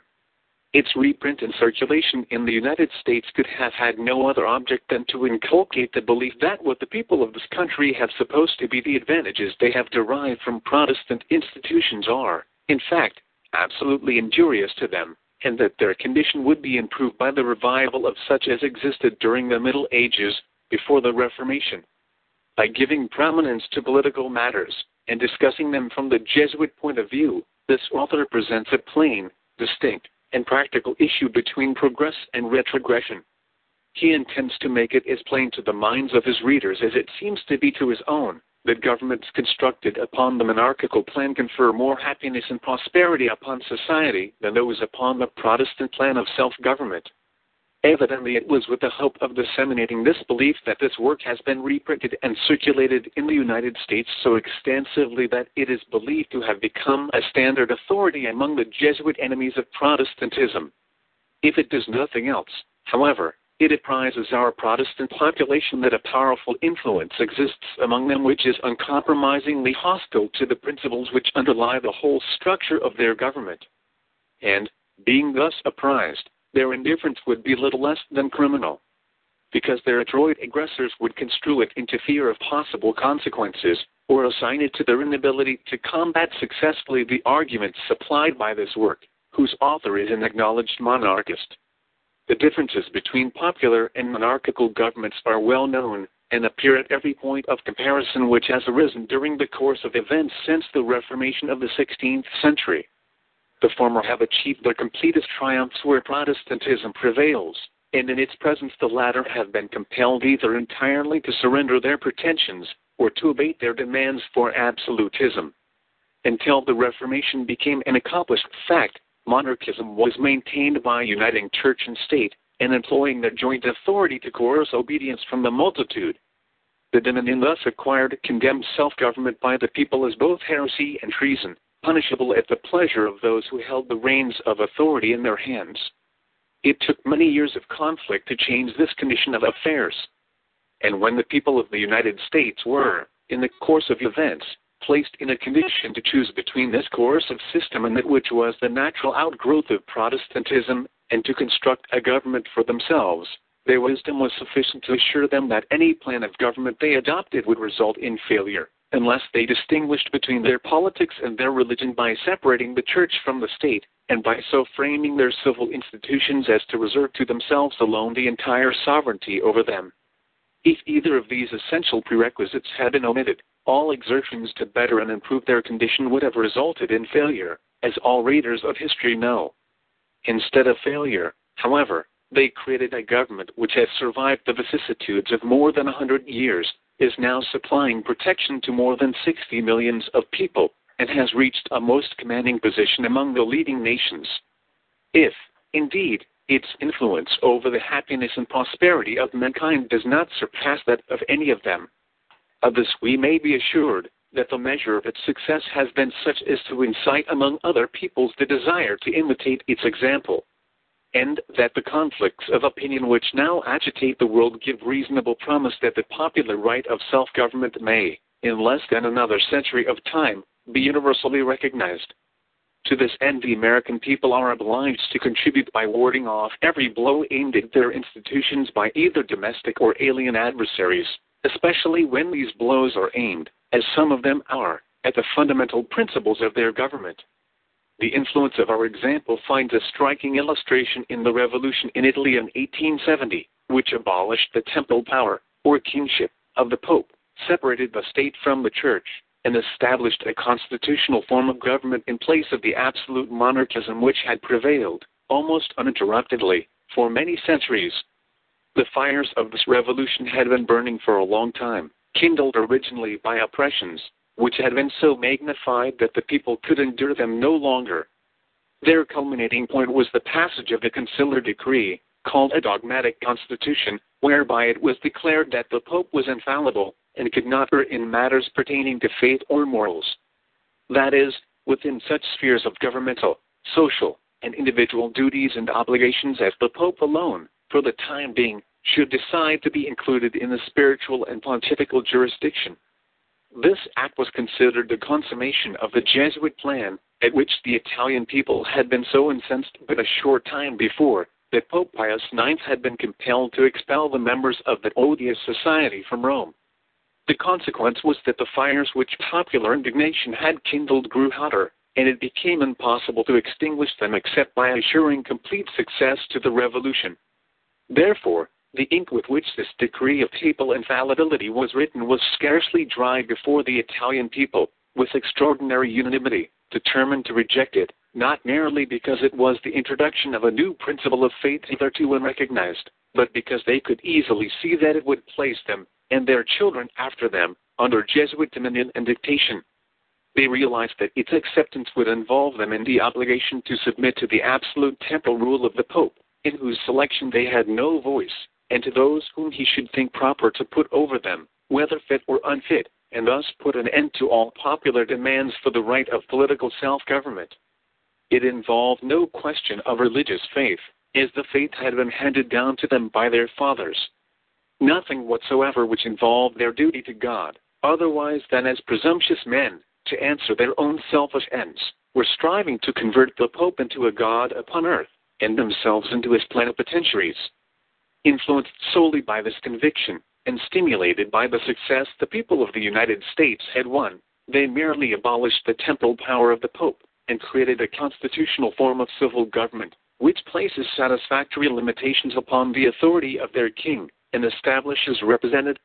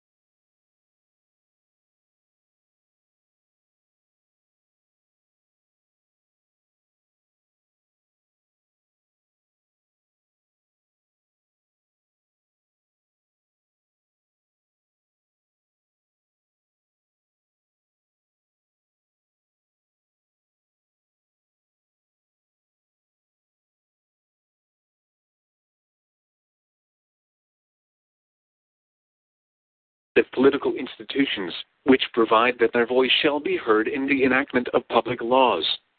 In this they have taken a long stride in the direction of government of the people, for the people, and by the people. They have cast off political absolutism which the Jesuits command to us as Catholicity and have assumed the station and dignity of an independent people.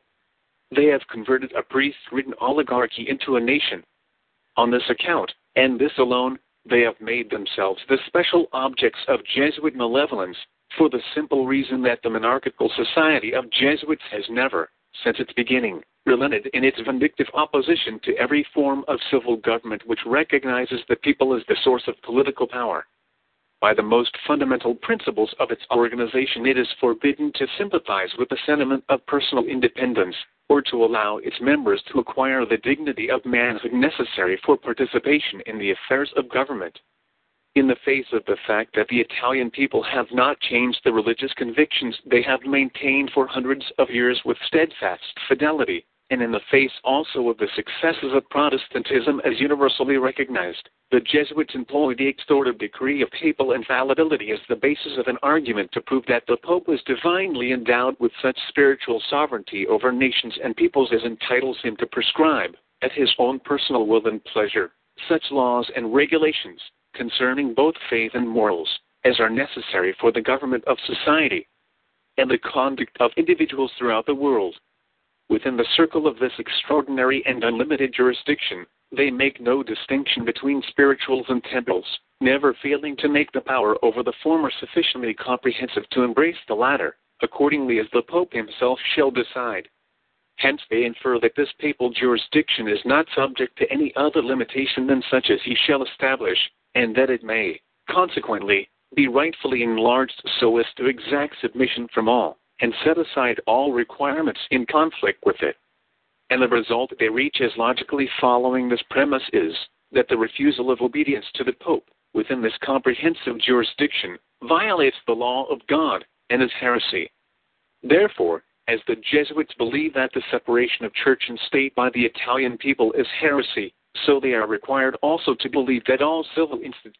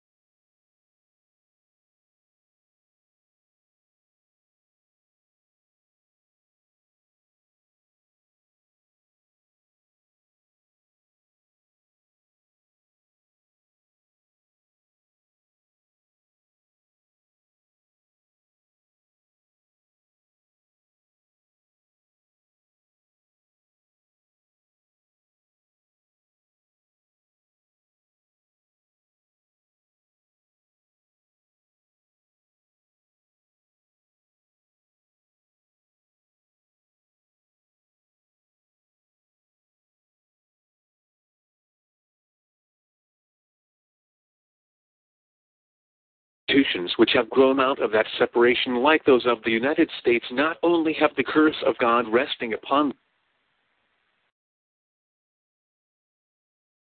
them, but that they are the divinely chosen messengers of heaven to bring them within this enormous circle of papal dominion.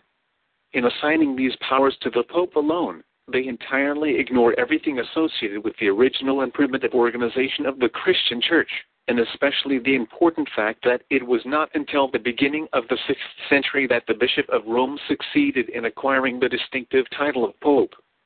Three before that time they had exercised at Rome only such powers as metropolitan bishops elsewhere, each of them having been called Papa or Pope when the Roman bishop acquired by usurpation the exclusive title Oida Pope. The other metropolitan bishops were reduced to a condition of inferiority and subordination, and he then required only the temporal power to assure to him the power and jurisdiction the Jesuits now claim for him. It took several hundred years of conflict within the churches and with the civil powers to accomplish this, and was only accomplished at last by subduing impotent kings, and so uniting the power of the church with that of the state as to hold ignorant populations in subjugation. And now that the Italians, after submitting to this humiliation for more than a thousand years, and finding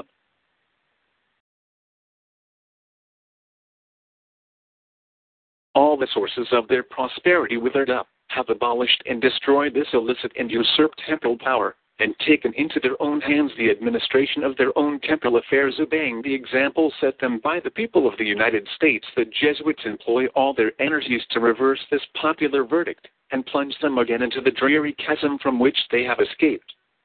The Jesuits are subtle disputants.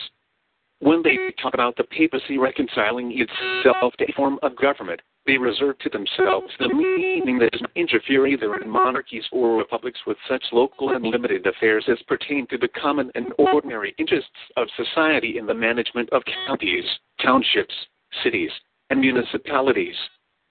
These may be conducted without complaint under one form of government as well as another, and are held to be such temporal affairs as the Pope may exclude from his spiritual jurisdiction without any violation of the divine law. But when measures of public policy pass beyond these local and limited spheres, and involve matters which the Pope shall decide to have relation to the Church, to the papacy, to faith, or to morals, his jurisdiction attaches, and, according to the Jesuits, he possesses the divine right to regulate and direct them. So that, when civil institutions are constructed, no matter in what form by which church and state are separated, and the freedom of religious belief is guaranteed, as they are by the Constitution of the United States, they are brought within this unlimited jurisdiction of the Pope, and he may pass such sentence of condemnation upon them as he shall deem necessary to maintain his own infallibility, as well as his spiritual and temporal power. If, in the execution of this extraordinary spiritual power, the Pope and the Jesuit general at Rome shall unite in a decree that all such institutions shall be opposed, resisted, and overthrown, the Jesuit militia are always ready to pay obedience, because it is one of the fundamental maxims of their society that when thus commanded, with reference to anything concerning the Church, the papacy, faith, or morals, disobedience is visited with divine displeasure. 3. Universal Church History by Alzog. Vol. I. Pages 674. This recognized papal authority, in order to be as nearly exact as possible, fixes it in the year 510. Before he entered Rome with his victorious troops, and with the hope of pacifying the Pope, Victor Emmanuel, the liberator of the Italian people, addressed an affectionate letter to Pope Pius IX, calling him the chief of Catholicity, and expressing the hope and intention that nothing should be done inconsistent with the inviolability of the sovereign pontiff and of his spiritual authority, and with the independence of the Holy See. But this kindly spirit was not reciprocated by the irascible Pope, who excitedly rejected the overture of pacification.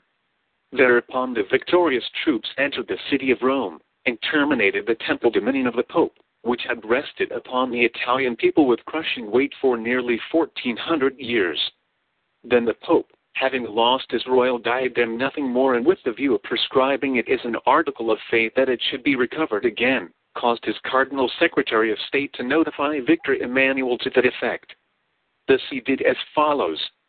I have the command from His Holiness to declare, and the undersigned does hereby declare in the august name of His Holiness, that such usurpation is devoid of all effect, is null and invalid, and that it can never convey any prejudice to the indisputable and lawful rights of dominion and of possession, whether of the Holy Father himself or of his successors in perpetuity. And, although the exercise of these rights may be forcibly prevented and hindered, yet His Holiness both knows his rights, intends to conserve them intact, and re enter at the proper time into their actual possession. These are expressive words, and every Jesuit interprets them to mean that, having the direct approval of an infallible Pope, they impose the religious obligation of obedience upon all the members of their society, and that it will be offensive to God if they shall cease their struggle for the restoration of the temporal power before it is accomplished. Therefore, they so enlarge the spiritual jurisdiction and authority of the Pope as to make the question of the restoration of his temporal power an international one, so that he shall have the divine right to require all professing Christians to obey him in all matters relating to that question, no matter under what government or in what part of the world they may live. The refusal of this obedience is held by them to be heresy. Consequently, when the Roman Catholic people of Italy abolished the temporal power of the Pope, remaining in all other respects faithful to the historic and traditional teachings of the Church, the Jesuits made an organized appeal to all the Roman Catholics throughout the world to unite themselves into a politico religious party in order to restore the temporal power, and thereby to teach their Christian brethren in Italy that they have no right to govern themselves by laws of their own making, and that by irreligiously asserting that right, in imitation of the heretical people of the United States, they, have themselves become heretics. In point of fact, the Jesuit appeal is made to populations entirely foreign to the people of Italy, inviting these foreign populations to subvert the civil institutions the latter have established for themselves, by forcibly substituting the Pope as an arbitrary and irresponsible monarch, without any constitutional check, for a constitutional king whose powers have been placed under satisfactory restraint. The Pope himself when he realized that he was about to lose his crown, talked about the 200 millions of Roman Catholics scattered throughout the world who were to be excited to this conflict with the Italian people. And the Jesuits consider themselves specially assigned to the duty of massing the forces of this great people army and directing its movements. In that capacity, and with that secret purpose, they have distributed themselves throughout the populous parts of the United States, crowding into our cities, and employing their tireless energies in the work of educating a considerable portion of our people, both old and young, in the religious belief that it is their Christian duty to snatch the crown from the head of the constitutional king of Italy, where those of their own religious faith have placed it, and restore it to the Pope, from whose head they removed it by employing the same sovereign power which the people of the United States invoked when they laid the foundations of their own institutions. It is a serious thing too serious to be disregarded, to know that, under protection of the liberalism of our laws, there are scattered among our people those who are striving to entangle us in alliances which can have no other end than to disturb the quiet of the nation and endanger the public welfare. The sacrifices made by the American people in behalf of the right of self government entitle them to be left to themselves in the undisturbed enjoyment of that right. They have shown themselves wise enough to understand the causes which led to the decay of former nations and is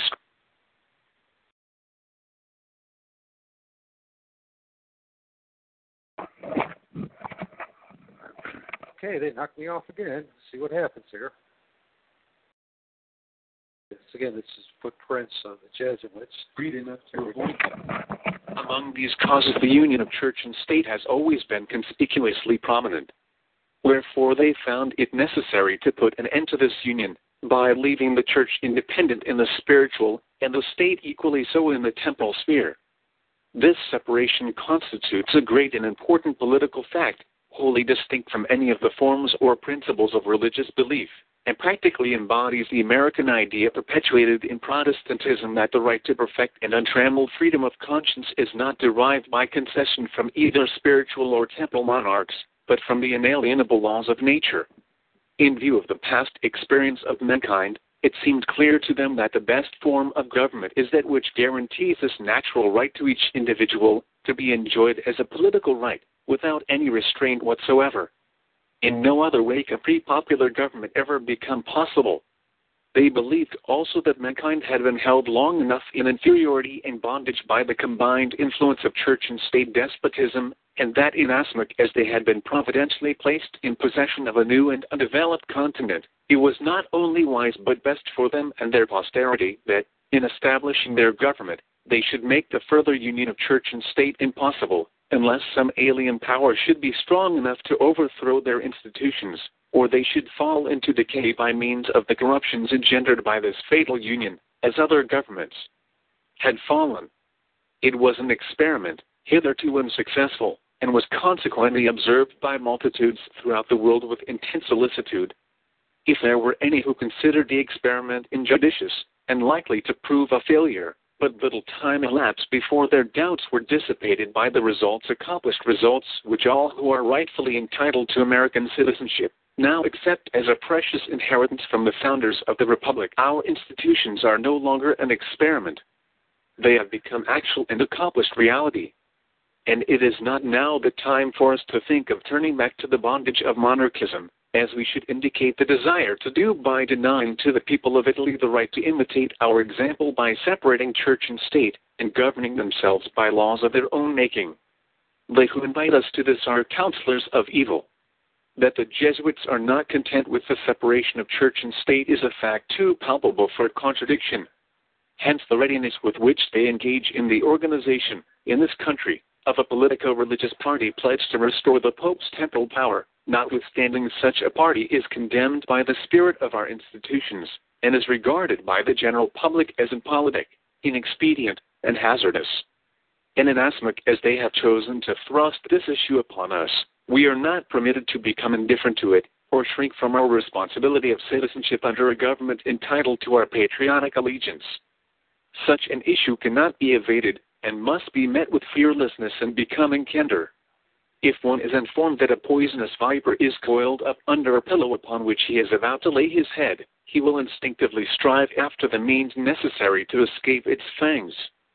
So, when apprised that cunning and adroit adversaries, like the Jesuits, are plotting against cherished and vital principles of our institutions, the obligation to make ourselves familiar with their principles, policy, and history becomes imperative. Being forewarned, we shall have no excuse for not being forearmed. We must do nothing, either now or hereafter, forbidden by our national character, or by the liberalism we prize so highly. Our Constitution amply protects the rights of free speech, free thought, and a free press, all of which must be held inviolable. But violence is manifestly done to the spirit of patriotism which guarantees this protection when it is demanded of any portion of our population that they shall participate in the work of undoing, in any degree whatsoever, what the founders of the government considered fundamental. We are prohibited from submitting to anything that shall tend, even by possibility, to subject the people to any sovereignty, either spiritual or temporal, higher than themselves, in such matters as involve their own happiness and welfare. It would be well, consequently, for those who are seeking to accomplish this, to learn that the world is large enough for them and us.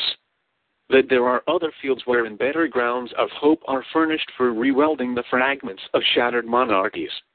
And that, when they avail themselves of the tolerance of our institutions to assail their foundations, they become intruders into a peaceful and harmonious circle, where, but for them, universal peace and quiet would prevail in his conflict with the Italian people for the repossession of the temporal power, by overthrowing the constitutional government they have established, the Pope could not find another ally so formidable as the Jesuits, nor one with such implacable hatred of liberalism and popular government. Their society is so united and compact that its ranks cannot be broken. They are everywhere the same, moved by a common impulse, under the dictation of their general in Rome, they are the deadly enemies of civil and religious liberty. Nothing that stands in their way can become so sacred as to escape their vengeance. Protestantism has borne no fruits to which they have ever been reconciled. They consider the Reformation which gave birth to it to have been criminal resistance to the only rightful authority upon earth that which proceeds from church and state combined. They believe that the condition of mankind during the Middle Ages, staggering under the weight of feudal oppression, was preferable to modern progress and enlightenment, that human happiness would be promoted by the return to that period. that the political right of self-government by the people cannot be set up against the higher right of papal and monarchical power, that the progress of the advancing nations is delusive and unsubstantial, and that institutions which guarantee civil and religious freedom, if not arrested by some coercive power strong enough to put an end to them, will lead, through heresy, to social ruin and desolation. If, at the period of the Reformation, the society had not been established for the express purpose of counteracting its influence, a knowledge of the difference between primitive Christianity and the prevailing dogmas might have led to such reforms as would have reconciled Christians to dwell together in peace and concord. But when a dove should have been sent forth bearing the olive branch of Christian charity, the society sprang from the brain of a disappointed military adventurer, and began at once to scatter the seeds of strife and discord. Almost from the beginning, it has been a disturber of the peace of nations, suffering only such as have bestowed patronage upon it to escape its maledictions and its plottings.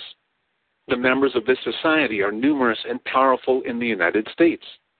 They are constantly increasing, mainly by accessions from their drilled and disciplined companions in Europe, but also by conversions of unsuspecting young men who are seduced by their vain and supercilious pretensions as educators. They are, as they have always been, selfish and vindictive, restless under opposition, and compromising in nothing. They have neither country, nor homes, nor families, nor friendships beyond the limits of their order, none of the affections of the heart which give charm to life and social intercourse being required to abandon all these and fit themselves for an inquiring obedience to their general, whose commands, whether right or wrong, good or bad, they have solemnly vowed to execute, without the least regard for consequences. Having persistently refused to become reconciled to the forms and methods of Christian civilization which prevail among our Protestant population, they employ all the resources they can command in endeavoring to arrest them. They insist that church and state shall be united wheresoever they are separate, and that the basis of such union shall be the subordination of the state to the church. Self government by the people is held by them to be violative of the divine law, and on that account may rightfully be resisted as heretical when its overthrow can be assured. They will allow no rights to exist in either states, peoples, or individuals against what they consider the prerogatives of their society as defined by their general, who, in their estimation, possesses the divine right to enlarge or contract them at his own pleasure. There must be no limitation to the power and independence of the Pope, either in the spiritual or temporal domain, except where the interests of their society command otherwise. They must be full, absolute, unquestioned, to the extent defined by himself. His liberty must be such that he may, at his own discretion, curtail the liberties of all others. His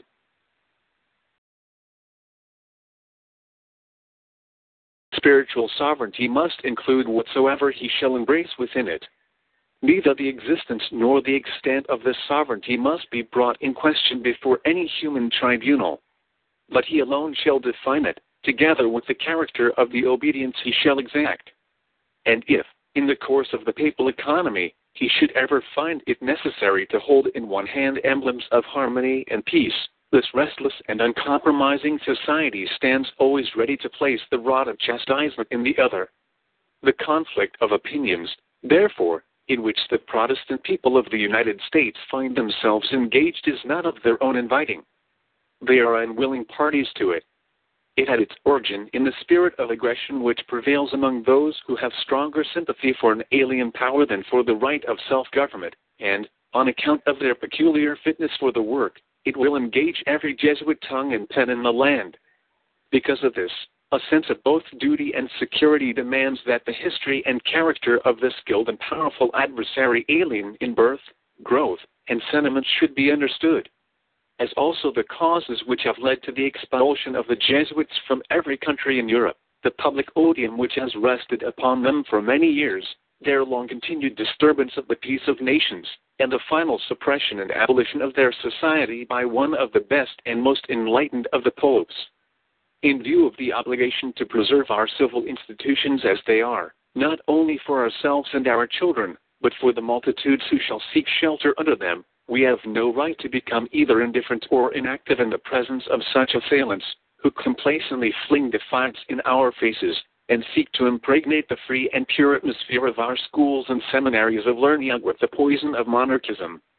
Against the insidious wiles of foreign influence, said Washington, the jealousy of a free people ought ever to be constantly awake, since history and experience prove that foreign influence is one of the most baneful foes of Republican government. Chapter 2 Ignatius Loyola, founder of the order. It is of little consequence to the general reader what place in history is assigned to Ignatius Loyola, apart from the fact that he was the founder and originator of the Society of Jesuits, and lived long enough to stamp upon it the impress of his own personality. He availed himself of that organization to maintain among its members the vain and impious assumption of his equality with God, and in that way obtained such complete mastery over them that, in explanation and justification of their slavish obedience, they represent him as having possessed miraculous powers.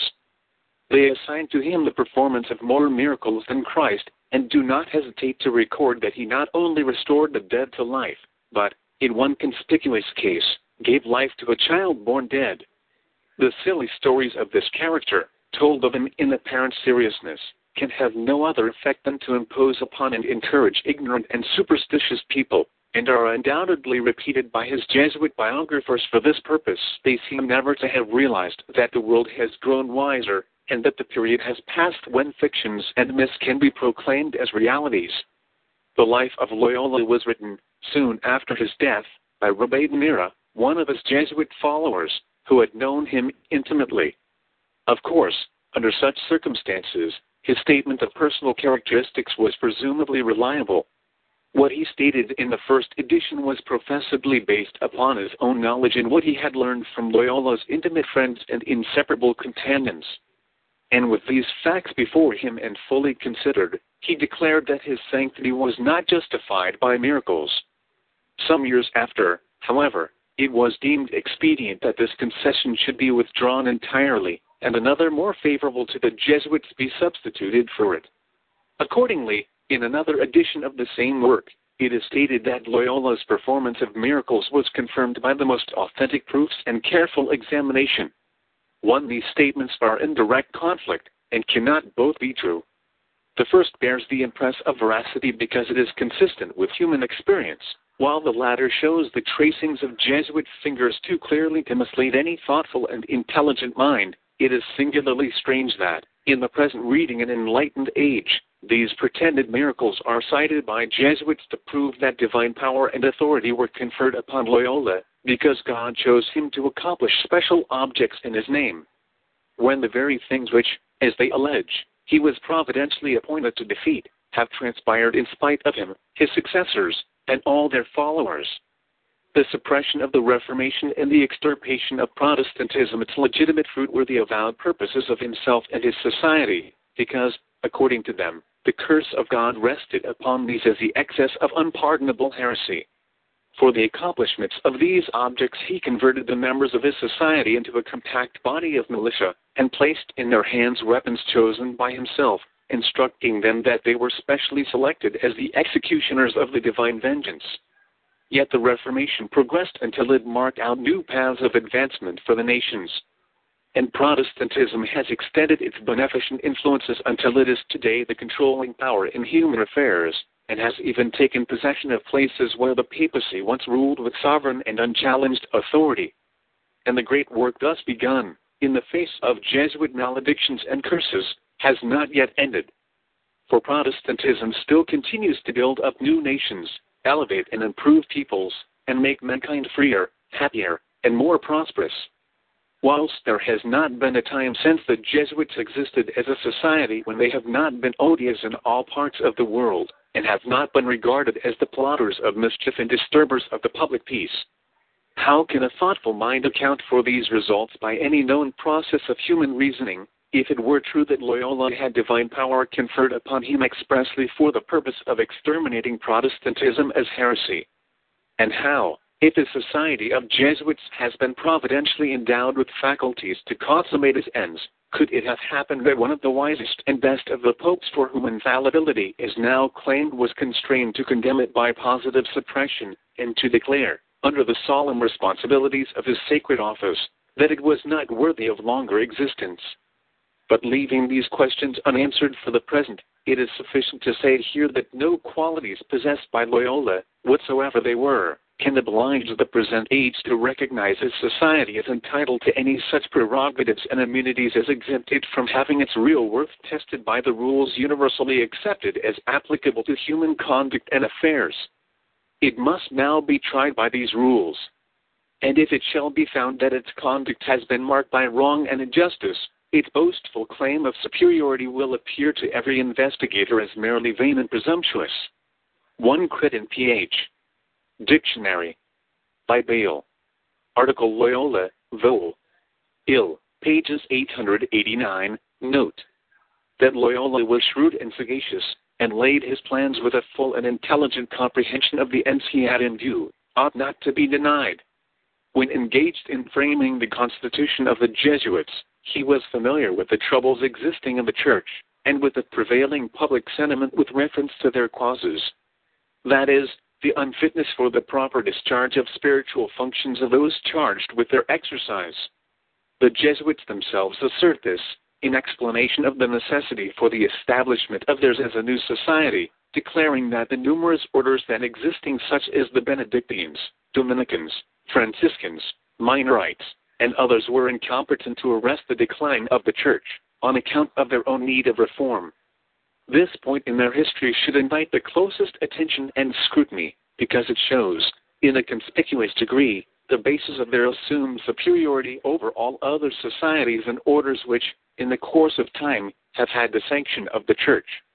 And this scrutiny is desirable, moreover, inasmuch as it will be seen that the pictures of demoralization prevailing among the clergy, as they were drawn by the reformers in their most vivid coloring, had their accuracy vouched for by Loyola himself to justify the establishment of a society of Jesuits, not merely because it would constitute a distinct, independent, and superior organization, but would bring back all dissenters to which he made its main and fundamental.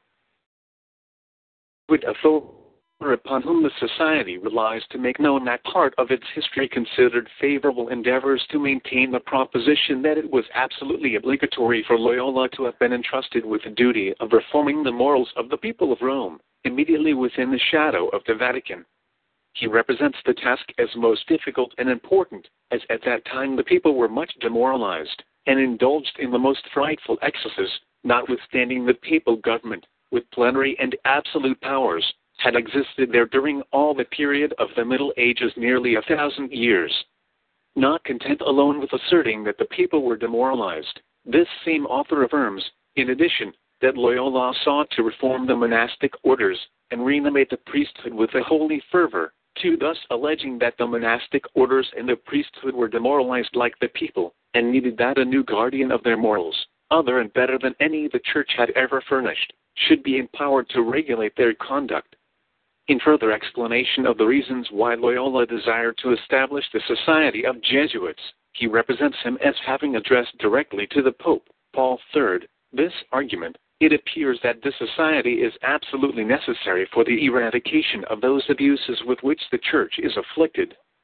3. And at another place, referring to the condition of the Church in Germany, he says it was mainly attributable to the ignorance of the people, and, more dangerous still, to the shortcomings of the priesthood, abandoned to the gratification of their own passions.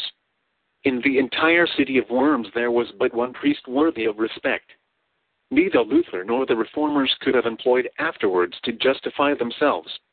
Nor can those of the present time, who comment upon the vices which then prevailed among the clergy, express themselves in stronger language. The well established historical fact is that the same condition of things existed throughout the leading nations of Europe, beginning at Rome and reaching out in every direction, having the papacy as its common center. When the Jesuits, therefore, bestow their curses upon Luther and other reformers for having proclaimed the necessity for reform in the church because of the demoralization of the clergy, they show their memories to be short in forgetting that their society was justified by its founder upon the plea of the same necessity. 2 History of the Society of Jesus by Daurignac. Vol. I. Pages 14. This work was translated by Clements and published in Cincinnati by Walsh in 1865. Loyola was fully advised, also, of the progress made by the Reformation, and doubtless persuaded himself to believe that the necessity for reform would be made available by others of less ambition than himself, who would be likely to seek for it elsewhere than through the papacy, under whose auspices so many evils had grown up, unless he could check the progress of the Reformation by the creation of some new and opposing influences which he could himself control. There were no fundamental points of Christian doctrine involved. And, if there had been, the whole life of Loyola proves that he would have regarded them of inferior importance compared with his main purpose of preventing the enlightenment of society by free religious thought and holding it in obedience to authority superior to itself. The friendly author already quoted declares his object to have been to reestablish those principles of submission and discipline which alone can ensure obedience to legitimate authority. 5. That is, to the combined authority of church and state, as no other was at that time considered legitimate by him, or has ever been by his society since then. 3. History of the Society of Jesus. By Daurignac. Vol. I. Pages 22. Ibid. P. 40. The acute and penetrating intellect of Loyola enabled him to foresee that, unless some new method of counteracting the effects of the Reformation should be discovered, the disintegration of the Church, already begun, could not be arrested. The difficulties surrounding this problem were increased by the fact that the papacy had been unable to put a stop to its own decline. And accordingly, he taxed his inventive faculties, not to reform doctrine, for that was not needed beyond the points interpolated upon the primitive faith by the ambitious popes, but to prevent the decay of papal and ecclesiastical power. Undoubtedly, it was his purpose that whatsoever plan he might adopt should supersede the old methods to which the Church had been long accustomed, and which had the sanction of numerous popes and many centuries of time. He intended to enter upon an experiment, the chief recommendation of which was that it required new paths to be marked out in preference to those which had acquired the approval of antiquity. But he was careful to see, at every step he took, that whatsoever was done should endure to his own credit in the accomplishment of such ends as were suggested by the burning ardor and ambition of a soldier. In other words, that if good results ensued, they should be attributed to himself, and neither to the Pope, nor to the Church, nor to the ancient monastic orders. Assuming, as he manifestly did, that all these combined had failed to check the advancing corruptions of the clergy, which had grown up under their protracted auspices, his inventive and ambitious mind was animated by the hope of bringing the world to realize that he alone could give to the organized authority of church and state the vigor and efficiency necessary to keep society in obedience. Having a mind thoroughly indoctrinated with the principle of absolute monarchism, he did not regard it as possible or desirable to accomplish this in any other mode than by making that the central and controlling feature of whatsoever plan should be adopted. Accordingly, in the constitution of the Society of Jesuits, which was the product of his reflections, he provided for consolidating in his own hands, as superior or general, such absolute authority as would subject all its members to his individual will, so as to hold them, at all times and under all possible circumstances, in perfect and uninquiring obedience, surrendering their right to think as completely as if they had never possessed it. By this method, he designed to annihilate all personal independence, so that freedom of thought should not, by any possibility, exist in the society. He meant to convert all who were brought within the circle of his influence from thoughtful and reflecting men into mere human automatons, and so to mold and fashion them that each one should be reduced to a universal and common level of humiliating submission and obedience. Thus he hoped to arrest the further development of popular intelligence, so that those who had been lifted out of the old grooves of despotism might be plunged into them again, and such as had not should be held there in ignorance and superstition. This he supposed would defeat the Reformation, in which event he and his society, as the originator and executors of the plan, would enjoy the glory of the achievement. If he had ever exhibited any evidences of great sanctity of life, this presumption of selfish ambition might have been rebutted. But he was known only as an aspiring soldier whose early life had been characterized by such follies and irregularities as prevailed about the courts of royalty at that time. He had done nothing to raise him above the character of an adventurer. 6. History of the Society of Jesus by Daurignac. Vole. I. Pages 40. There was nothing in the original Jesuit constitution necessary to Christian faith or to the established doctrines of the Roman Church. It provided for the organization of a select body of men, united together professedly to maintain what Loyola chose to call the greater glory of God ad majorem Dei gloriam by such undefined methods as might be, from time to time, made known to them by their general, and without fixing any limitation or restraint upon either his discretion or authority. There was no pretense of adding to or taking from the settled doctrines or dogmas of the Church for that could have been done only by the Pope, or by a general council, or by the two powers acting conjointly in unity. It would have been a direct censure of the Church to have assumed the necessity of this, or to have solicited authority to undertake it equivalent to saying that it had failed to provide the necessary means of maintaining the true faith after many centuries of unlimited power. It was the duty of Loyola, as a faithful son of the Church, no less than it was the duty of those who were less pretentious to have regarded its faith and doctrines as already perfect.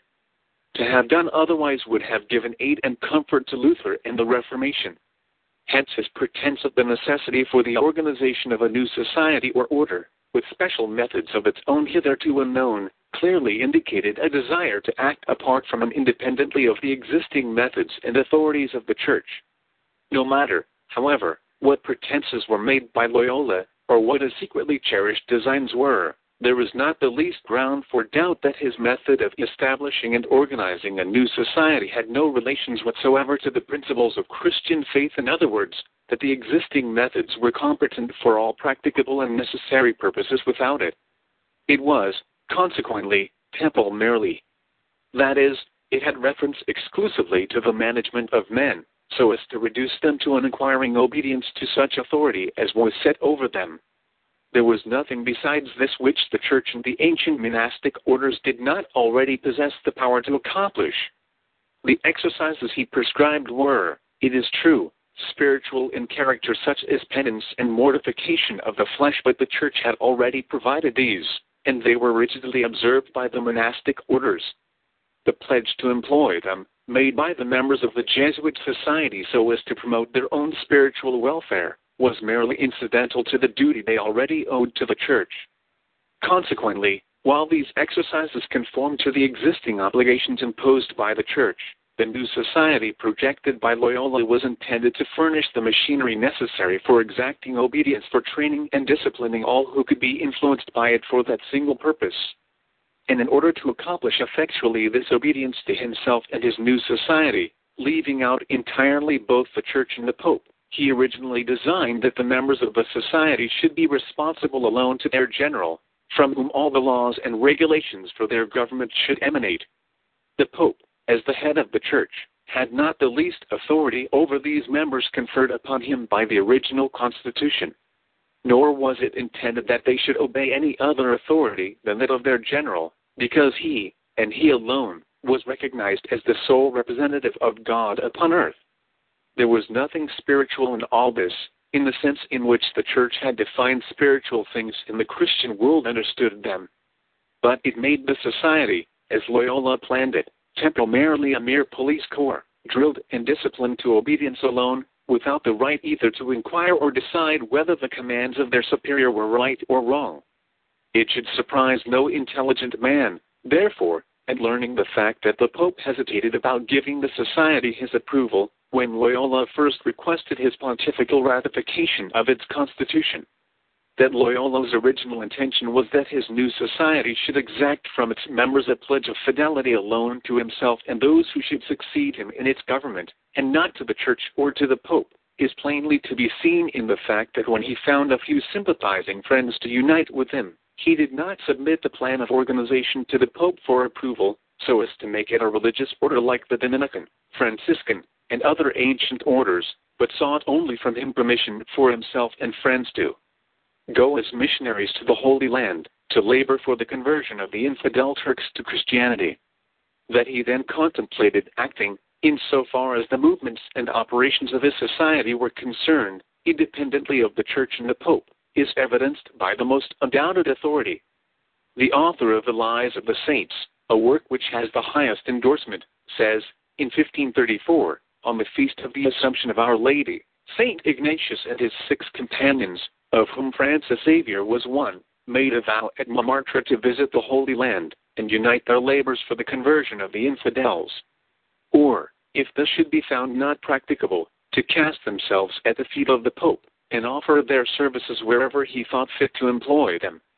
It will be seen, therefore, that it was entirely conditional whether or no Loyola would make known to the Pope his new society and the plan of its organization, and ask his pontifical approval.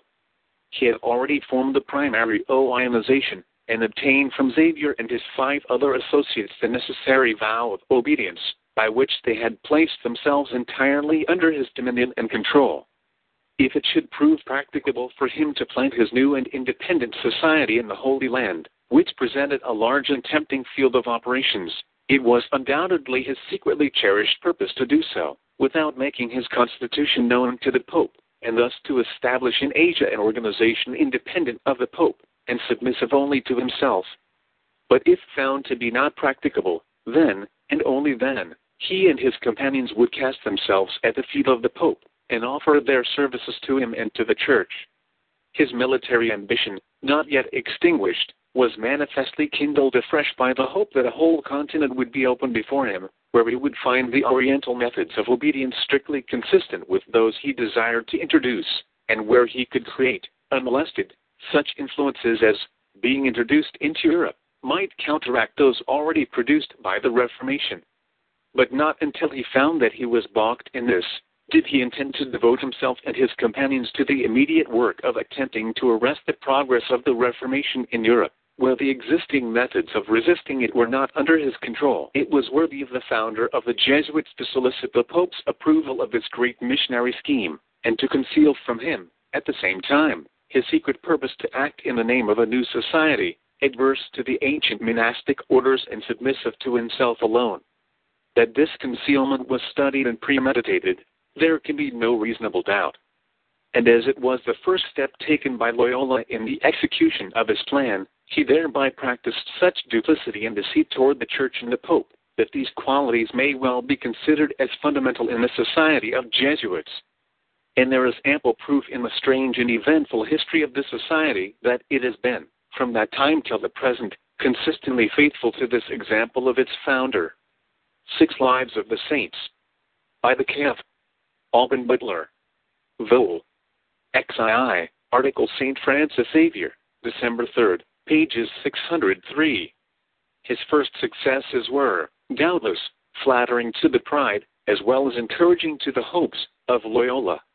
Having succeeded in obtaining the consent of the Pope that he and his companions should become missionaries to the Holy Land, without having revealed the existence or character of his society, they were all ordained as priests for that purpose, as none of them had been previously admitted to the priesthood.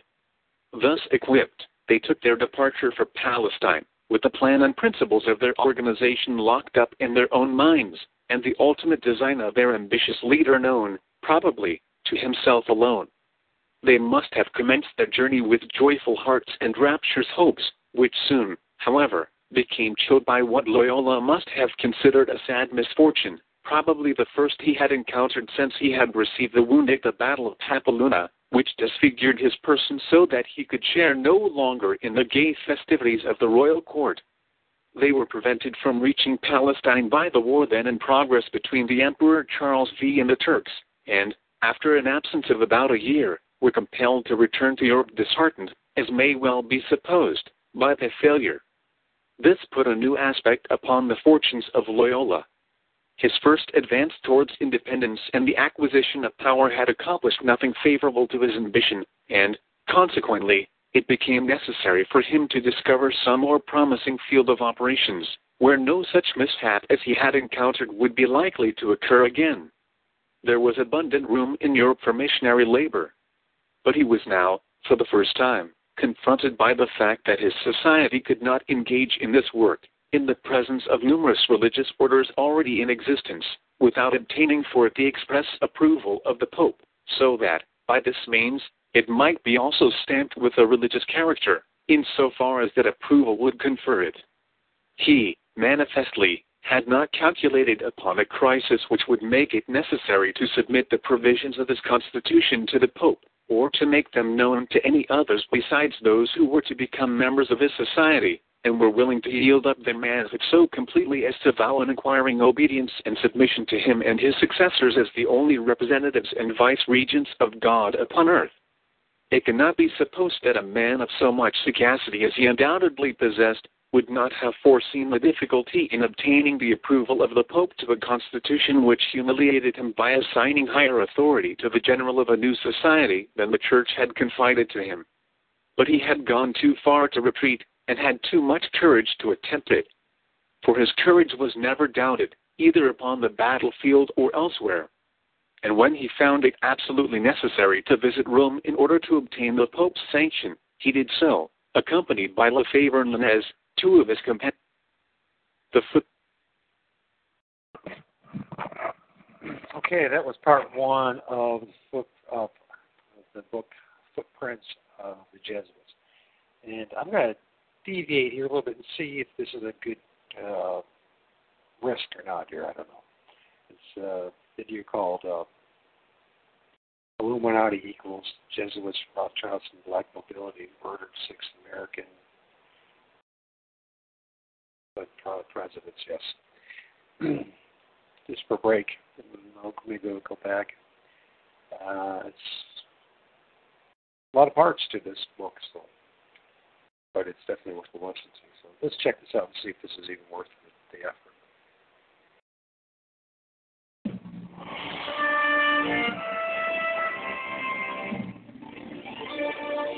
This might be.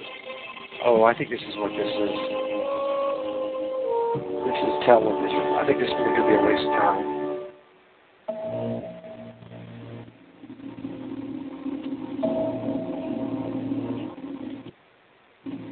Revealed in upcoming episodes of this program. So I'm just listening are right now. of a recently unearthed repository classified by the secret government. Okay, I'm not going to listen to that. I, this is with that one that's some television series. so yes, what we'll do is just listen to another part of that. Uh, I know it's dry, but it's pretty powerful, anyways. And uh, if you listen to the details, and keep busy, do The something while you Footprints listen of to the it. Jesuits. So we'll go to part two. Before their departure, however, from Vicenza in Austria and Italy, where they were assembled, Loyola deemed it important to announce to his followers, probably for the first time, the name he had decided to give his society. He thus instructed them, to those who ask what we are, we will reply, we are the soldiers of the Holy Church, and we form the Society of Jesus. 7. This was evidently suggested by the necessities which then confronted him. He had not found it expedient to adopt such a designation or to announce that they were soldiers of the Holy Church until their attempt to obtain an independent position in Palestine had failed. Therefore, these avowals, made before going to Rome, are justly to be considered as mere expedients, suggested by the necessity of obtaining the Pope's approval. The existing religious orders had taken their names from their founders, but Loyola's profane use of the sacred name of the Son of God clearly indicated that he intended to set up for his society a claim for holiness superior to all others, or it was assumed as a cover for practices contemplated by him that would not bear inspection in the light. That it was intended as a reflection upon the ancient monastic orders then existing, and to express superiority over them, cannot be doubted. In any view, to say the least, it was impudent and presumptuous, and was generally offensive to the Christian world. At the time of Loyola's visit to Rome, Paul III was Pope. When his approval of the new society was solicited, he deemed it indispensable, as a measure of precaution, that the question should be investigated with the greatest care. For until then, no opportunity had been afforded him of knowing the ultimate purposes of Loyola or the machinery he had constructed for executing them. Whether the Pope suspected him of concealment or not, it is impossible now to tell. But that he had reason to do so is evident from the most favorable accounts given of the original official interview between them. Then it was that the Pope was apprised, for the first time, that the constitution under which the Society of Jesuits had been organized required a solemn vow by which all the members were pledged to implicit and unquestioning obedience to their superior, 8 without the possibility of equivocation or mental reservation. That is, to Loyola himself as the first general, and to his successors from time to time thereafter. It required but little deliberation upon the part of the Pope to realize that neither the Church nor the papacy could derive any advantage from this, but rather injury. For the reason that it would create a society under the protection of both, and, at the same time, absolutely independent of both. He therefore hesitated, evidently supposing that his approval under those circumstances would drag him into deep waters from which it would not be easy to escape and referred the question to a committee of cardinals for thorough and scrutinizing investigation, so that his final action should be based upon full information. Loyola was too sagacious not to have anticipated this difficulty. But he manifestly hoped to escape it in some way, either by evading or bridging it over, or he would not have asked the Pope to approve the original constitution which contained it. He certainly did not desire or contemplate any change in his original constitution or plan. And therefore, when Paul III hesitated and appointed a committee of cardinals to scrutinize them, he must have felt a degree of perplexity to which his proud and ambitious military spirit had not been hitherto accustomed to submit unresistingly. He could not avoid seeing, however, that if the Pope's final decision should be adverse to him, it would necessarily be the death of his society, upon which he had, with inordinate ambition, fixed his hopes. The occasion constituted the most serious crisis in his personal fortunes he had ever encountered. Success promised him a long list of triumphs. Defeat, nothing but obscurity. He had no such intellectual resources as fitted him for re-encounter with those who had, not having attended school until after he had reached the years of manhood, and not having then shown any special aptness for learning. Whatsoever capacity he possessed, tended in the direction of governing men, his faculty for which was developed during his service in the army. And he must therefore have experienced the consciousness that if he failed to obtain the sanction of the Pope, his career would be seriously, if not entirely, checked. The future of the papacy depended upon the successful training of men to obedience. And Loyola, understanding this, could have had no difficulty in persuading the Pope that a society like his contrived especially to suspend the power of human reasoning and reduce its members to mere unthinking machines, would more assuredly produce that result than had been done by the very worst forms of absolute despotism which had, for so many centuries, held the Oriental world in subjugation. 7 Daurignac. Vol. I. Pages 11 to 12. 8 History of the Jesuits. By Nicolini. Page 27. But Loyola's embarrassment did not amount to discomfiture. He may never have held personal intercourse with Paul III before. But he understood the papacy, its wants and necessities, and had ample opportunity to study the character and penetrate the motives of the Pope.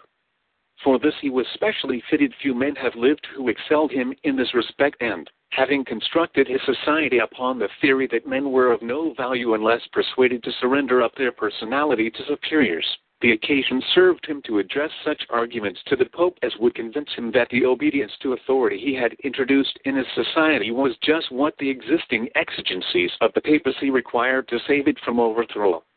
It may easily be seen now, although the Pope may not have then employed penetration enough to discover it, that he did not intend to deal unequivocally and in entire frankness with the Pope, so long as there remained a prospect of obtaining his end otherwise.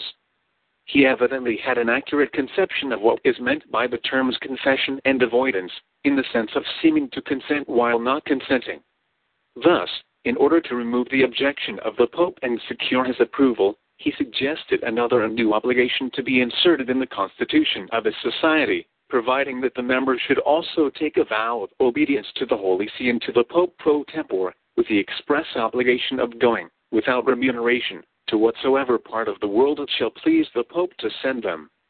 9. These words must be read critically in order that their meaning as intended by Loyola, and always since interpreted by the Jesuits, may not be misconceived. Their true import is, that whilst the members of the society were to pay obedience to the Pope as well as to their general, it was qualified as to the former, and absolute as to the latter. That is, that as they were nominally to have two heads, the authority of both should, for all practical purposes, center in one. In point of fact, as amply demonstrated by subsequent experience. This new provision did not change the nature or limit the extent of the obligation of unquestioning obedience to the Jesuit general. Its most essential feature was that which required the members to go wheresoever ordered by the Pope without compensation. But with regard to this and all other duties, and the manner of discharging them, they were required to obey the general. They could receive no instructions except those which came from him, all of which they were required to obey as coming directly. So that monitor voice just changed up a little bit. We'll go back to this Josh, Joshua Abrams and his what he figured out.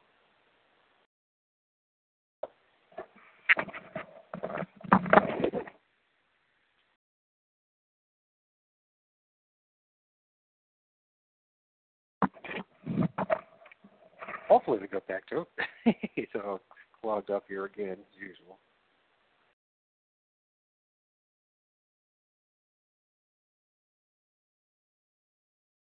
Try again.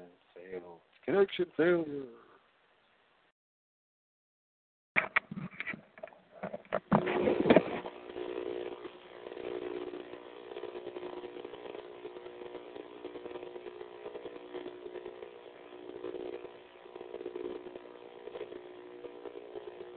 a long time.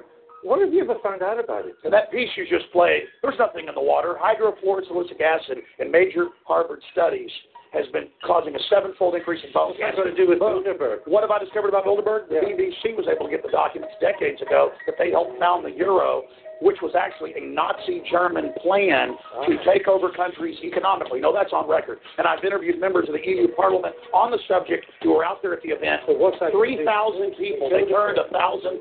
Bilderberg is heavily involved in the EU plan and helped hatch it, and it is a Nazi plan. They had Lockheed scandals, just like the big lobbying scandals right now in the 70s. And that's why the SS officer, Prince Bernhard, the founder, had to step down. It is the ultimate lobbying meeting while you guys have this huge scandal going on. Your prime minister's going there. Uh, uh, Balls was just here, Bilderberg group member. We have forced them from cover to admit that there are puppeteers above the major parties. David Arundel. So now we know Infowars.com. how now we know that Bilderberg has given us his Uh, yes, I mean, uh, if you talk to Alex very late at night, you discover all kinds of things about the world. We've blown it wide open. Um, you have. You have absolutely blown it wide open. But it leaves me with a huge question for you, Alex. and It's where you have uncovered the New World Order, which is deadly.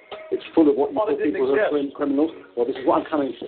It's full of criminals, etc., who seek to run the world and will kill anybody who gets in their way. And you are almost a happen, a lone crusader powering against them. So, how come? How am I alive? How, how are you still alive? Why am I alive? No, which is yes, Yeah, why am I alive? which is yes.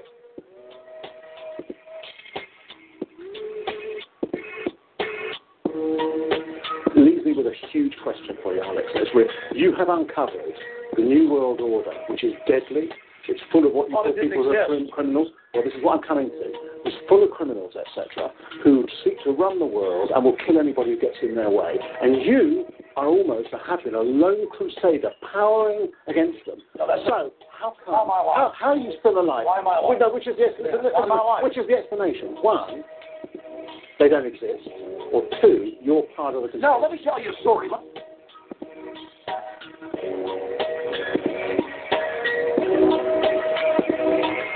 Or two, you're part of the No, let me tell you a story. Let me tell you a story. I say the first. Five years ago, when Obama and Hillary, I say the second. five years ago, when Hillary and Obama were at Bilderberg and the Secret Service was there in helicopters, the New York Times came out and said I was crazy. There was no Bilderberg group meeting. And my wife got phone calls, and so did I, threatening to kill us. And the people said, and you better take it serious because you were just talking to your dad that was in the hospital. But you better shut your mouth or we're going to cut your head off. But now, that, no, if that's they were going to kill that, you, they listen to they wouldn't they threaten listen to everybody's phone lines. They call up and harass people that expose them and tell them and tell them what they were just talking about. They- the they har- they harass You're going to say there's no spying. Alex, I'm it's like not Hold on. Germany. Hold the on. only spy on the bad guys, huh? You let you let him speak now. Well, Alex, I Alex- saw one of your ministers say this stuff. Alex, I'm here. I am tyranny. No, shut up. I- I'm, I'm- here, I- I'm here to testify that your head was not cut off.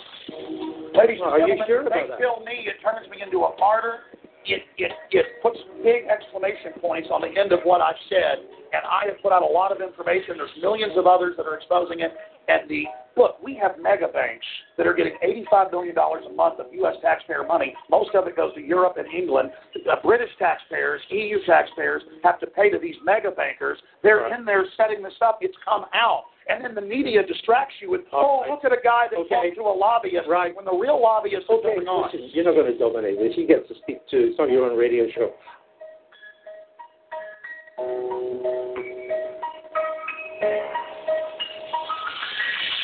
Ladies and well, gentlemen, sure they kill me. It turns me into a martyr.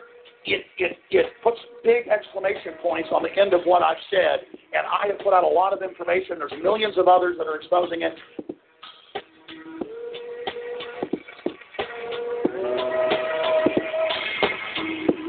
I want to say is this.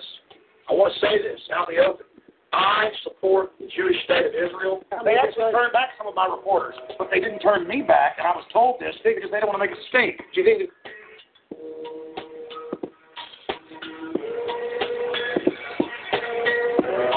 They actually turned back some of my reporters, but they didn't turn me back, and I was told this because they don't want to make a stink. Do you think the BBC is part of the Bilderberg group? Well, you know, Winston Smith did work here. I mean, come on, Eric Blair worked here, and that's what he said it was. Why do you think we let you on? Why we let you on then? Because you guys think that you can manage the whole thing, and now our information's gotten too big. I have three million radio listeners a day. That's a low number. Three million. I get about 50 million YouTube uh, views a month. That's a very conservative number. I make films, put them online for free. They can watch 40 million times, like the Obama deception. And uh-huh. that's why, because the establishment All doesn't right. know what to do. Now, uh, now, now, Alex has this point and it's and it's an important one. I would have, say, ten years ago, said, listen to all this stuff. He believes that people put cancer virus in vaccines in order in order to create a eugenics program. That's what he that's what he believes. We talk about the medical and, and, and we would have said, and we would and I would have said, hey, that's kind of mad and so on. And it's an interesting psychological phenomenon. Like the sneaking, like the, pro- the problem is, the conspiracy theories like this, I believe, I believe. Hey, listen, I'm here to warn people. You keep telling me to shut up. This isn't a game. Okay, our government in the U.S. is building FEMA camps. We have an NDAA where they disappear people now. You have this arrest for public safety, life in prison. You are the worst person I've ever No, no, it's basically off with their heads, disappear David, them, take them away. Infowars.com, uh, Liberty in You're watching the Liberty in Friday. We have an idiot program will not today. You will not stop freedom. You will not stop the republic. Humanity is awakening. Infowars.com. No. You guys I'll be with you the week ahead with our political panel. Until then, it's not following. We can change things throughout the land. But we all must lend a hand. We can do it. Oh, yes, we can. Oh, your neighbor over there, a bit bewildered, but he cares. He just doesn't know what to do. Join together and then they'll be two. There are others all around, scattered throughout the town. Reach out and you will see your numbers twelve to three. We can do it. Yes, we can. We can change things throughout the land, but we all must lend a hand. We can do it. Oh, yes, we can. Now, now together, what can we do here? Hang on a second here. I get myself in the show here. Yes. Oh, welcome to our show. This is Versus News for uh, April 3rd, and we're putting it on the 27th. And between the two times, uh, I'm going to be uh, actually, if you see this show on Thursday, hopefully I will have made 70 years old yesterday. I turned 70, so we've got to have a little celebration here. Whoopi and, and uh, great, and I have a special guest in the background here. And you want to? Are you ready to say hi? Ready to say hi, special guest? Come on in, Joshua. Hi, how you doing? Okay, let's see. Make sure you're doing okay. Uh, we're doing doing good here. Joshua Abraham is in the studio, and his uh, and he is uh, uh, son of the father who wrote this book here called None Dare Call Conspiracy. And so that's uh, uh, an interesting book. It back in the 70s by Larry Abraham. And you're his son, and you got something to say, I guess, about this and about uh, uh, Alex Jones. So, and you've been on the show about a month ago, and it was really a popular show, and you got noise in the background. Hello. Uh-oh. Yeah. Uh, can you well, stop the pretty noise? Much, well, pretty much what I want to say is that um, our New World Order resistance that my father started in 1971 with his book, there have been a lot of researchers who have used that book in their bibliography and as a part of their research. Now, what we have to, what's important to understand is that when you go against this New World Order, we have to take into the fact that they're going to put in disinformation agents to lead us all astray and away from the root cause of the problem. Now, I was on the Alex Jones show about a year and a half ago, and during my interview, he just said and did some things that just kind of, you know, it didn't really steer me in the right direction to make me believe who he really was. So I did some research on him, and what I found out about him was shocking First of all, let me say that when I woke up to this whole New World Order thing, and then I figured out who my what my dad did to contribute to it, and then I figured out Alex Jones's uh, the book that woke him up was my father's novel, and for six months I tried to get on his show. He wouldn't let me on. It wasn't until I wrote to his one of his producers and I told him that I have disclosed information that my father told me before he died on uh, July 7, 2008. The next day, I get the call back and they brought me on the show. Now, what my father told me before he died was that they would be poisoning our air with like they were doing to our water supply. And then I look around and I see all these chemtrails everywhere. Now, the clip you just saw um, in your intro, that was when um, Alex Jones went on the BBC. And on the BBC, the two people who were interviewing him was um, Mr. Neil and David Aaron Aaronovitch, Aaronovitch from the Times, um, from the Times newspaper. And he made a very good point. The New World Order is a very deadly and very, very sinister organization, and they kill anyone who gets in their way. Now, there's two options to Alex Jones. One, the New World Order doesn't exist, or two, he's a part of it. Now, the question is, how is he still alive? Because if you do your research, you will know that there was a man named William Cooper on this show called The Hour of the Time. He was murdered by six cops in street clothes. Then there was Fritz Springmeier, yeah. who was ex- who also exposed the New World Order. He was framed and jailed and discredited.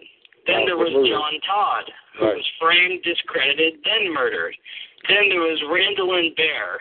His car got ran off a mountain pass. Then there was Dr. Kent Hovind. He was jailed for supposed tax evasion. Now, the number one common denominator of all these New World Order protesters and trying to wake people up is that they were very, very de- devout Christians. And they were preaching to the people the root cause of the New World Order is that this is not just a battle for Earth. This is not just a battle for the governments or the economy. This is a battle for people's souls because these New World Order people, these global elite, these Illuminati and these Freemasons, they're all Satanists and they're trying to corrupt us and win our souls over to the corruption of Satanism.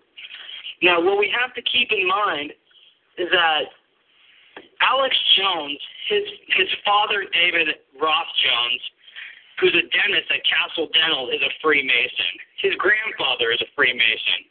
And if you watch Alex Jones' broadcast, you will see him do a lot of Masonic hand signals during his broadcast. He even has Masonic sig- um, symbols on his InfoWars webpage.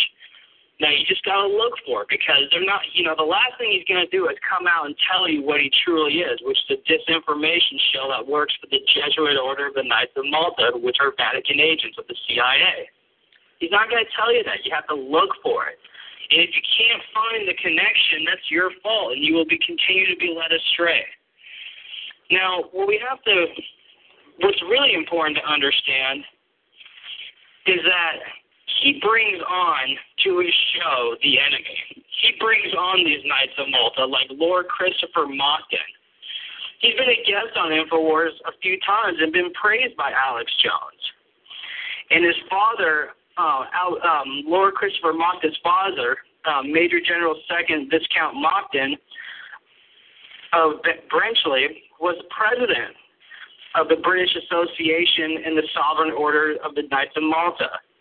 Now, why would a man who's trying to be sincere in the New World Order wake, awakening bring on agents of the enemy? And not only that, he brings on Pat Buchanan. Pat Buchanan is a major insider. He was a White House advisor to Nixon, Ford, and Reagan. And Pat Buchanan is very highly recommended from Alex Jones. And this guy is a total Bilderberg member and a member of the CFR. Now, another key issue on Alex Jones is that he states on he he's a fear monger. Okay, we have to take into the fact that he fear mongers a lot. He scares people, and now the number one order, the number one rule of Freemasonry is order ad chaos, order out of chaos. And the things that Alex Jones promotes on his show is a lot of fear mongering. If you listen to his show. One time he said nine out of the ten listeners would be killed by the government in 10 to 15 years. Now that's what I call fear mongering, completely unjustified. He also accused the Brownie girls one time as being spies. And on his, if you listen to his Y2K broadcast, he fearmongered a bunch of people and said that Russia would nuke America if their electric shut off, and that they were moving secured, um, well sophisticated nuclear missiles across Moscow to get ready for launch. And also, every single Olympics that comes up, Alex promotes possible terrorist attacks. Now, keep in mind, this is what the mass media does, okay? This is what the mass media does by trying to fearmonger us now, if Alex Jones was truly sincere, and keep in mind, the truth is always revealed by the results, he wouldn't be fear mongering. Because there was another man named William Cooper who had a radio show the hour at the time who called him out. This man was 17 years in naval intelligence. Yeah, and he had dealt with disinformation agents in his career from other nations. And he said Alex Jones is a textbook disinformation shill because what he does is he fear mongers. He puts out information on his website that is completely unproven, and it's not documented fact at all. What it is, it's just rumor and conjecture. It's not documented fact. And then what we have to also keep in mind is that if Alex Jones was truly sincere, I mean, you gotta everyone YouTube Alex Jones at the Texas gun rally people at the, in Austin, Texas, were standing up for their Second Amendment rights in Texas. Alex comes in with a bullhorn and just starts completely breaking up the gun rally and starts spouting off his own rhetoric. And people were just sitting there. They were like, why is he doing this? He should be lifting us up and supporting us and trying to unite us. Because keep in mind, he has the biggest following of awakened souls on trying to go against this new world order. They didn't. And he, and he said to some other person at the Texas gun rally that they didn't know what they were doing. They didn't know what they were doing, and he had to come in and take over. But he just divided the crowd, and he's pretty much just kept. He was talking to this woman, and she was begging him to unite the rally, not divide it, with his bullhorn and just step over all these honest ralliers. And he told her, you know, I'm actually I'm exercising my First Amendment, lady. Get the hell out of my face. And they were just like, Alex, you know, try to unite with us. You know, we're on your team here. And that that just really shocked me. And I'm just like, why would this guy go out of his way to break up a Texas gun rally? Also, Alex Jones is very well known for exposing the Bohemian Grove. Okay? The Bohemian Grove is like the satanic hangout for the New World Order. Every last two weeks in July, they get together in Sonoma County, Sonoma County, California. And what they do is they sacrifice a child to the to the pagan god of Molech. Now, he goes on record saying that he snuck in, carried a hidden camera, and then just goes around to people and totally, you know, saying that, yeah, I snuck in, I exposed it. Now, I've studied Satanism and black magic for the past two years because the number one rule of warfare as a Christian is that you got to know your enemy.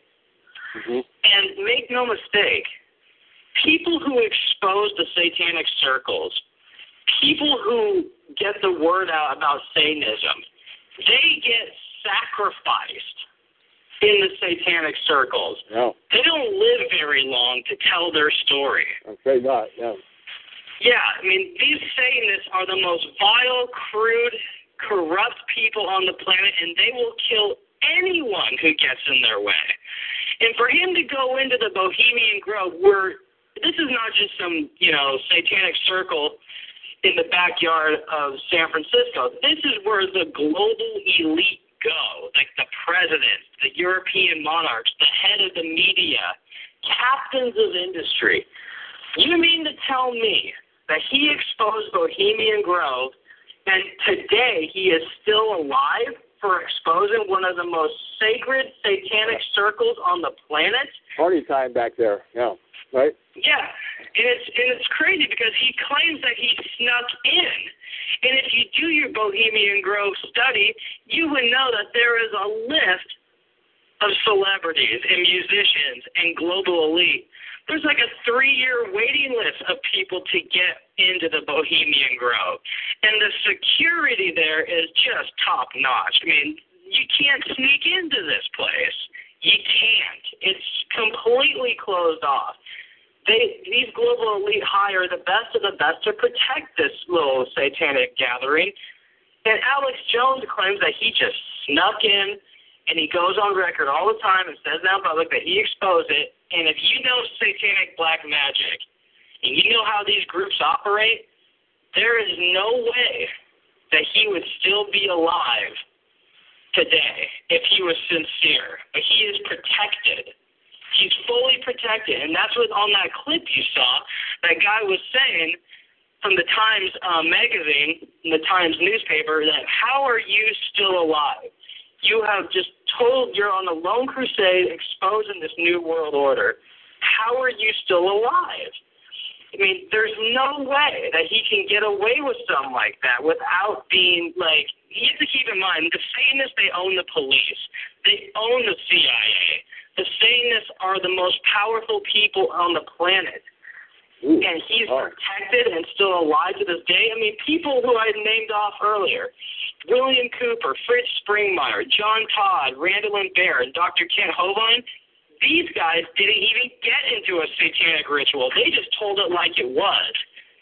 Then, because they told it how it is and promoted Christianity, they get murdered. They get jailed. The truth is revealed by the results. And Alex Jones, he doesn't promote Jesus Christ at all. He's not. This is not a battle of soul saving for him. This is all about promoting the symptoms of the problem and not the root cause. See, he always talks about the central banks. He always talks about the globalists. He always talks about Obama and his um, campaign. But what we have to understand is that the root cause of this problem is not the central banks. It's not even the Freemasons who his dad and his grandpa grandfather are a part of. The root cause of this New World Order problem are the Zionists and the Vatican agents, the Jesuits, the Zionist controlled agents of the Rothschilds. Now keep in mind that he doesn't talk about Zionism that much. And if you go on his website, anything about Zionism, the Vatican, or the Jesuits, or the Knights of Malta, all those articles, he has closed comments at the bottom. You can't even leave a comment on him. But if he talks about the central banks and the Federal Reserve and Obama, boy, he's got comments open all day. You can always leave a comment. But if he's got anything about the Zionist movement of Israel, which, by the way, you saw in that clip, he fully supports the state of Israel. And his kids, his three children, have dual citizenship under the law of return for Israel. His wife is Jewish. Now, make no mistake, I'm Israeli myself. I'm not spitting out anti Semitism here. I'm spitting out anti Zionism. Now, everyone knows who does their research and digs all this information up that the state of Israel is nothing more than a Zionist terrorist state. They are genociding the Palestinians. They are taking back the land that they lost a few hundred years ago. There's no justification for it. But everyone who does their research knows that the Vatican is totally blessing the Zionist movement and the the Israeli takeover of the Palestinians. There is no there is no war, there is no movement, there is no genocide without the permission of the Vatican. The Vatican is the spider in this web. They blessed the Nazis when they did the Holocaust, which in Yiddish means burnt sacrifice offering they got the Nazis out of the state of Europe and put them in South America in the Jesuit controlled states of Paraguay and Uruguay, then moved them down to Argentina.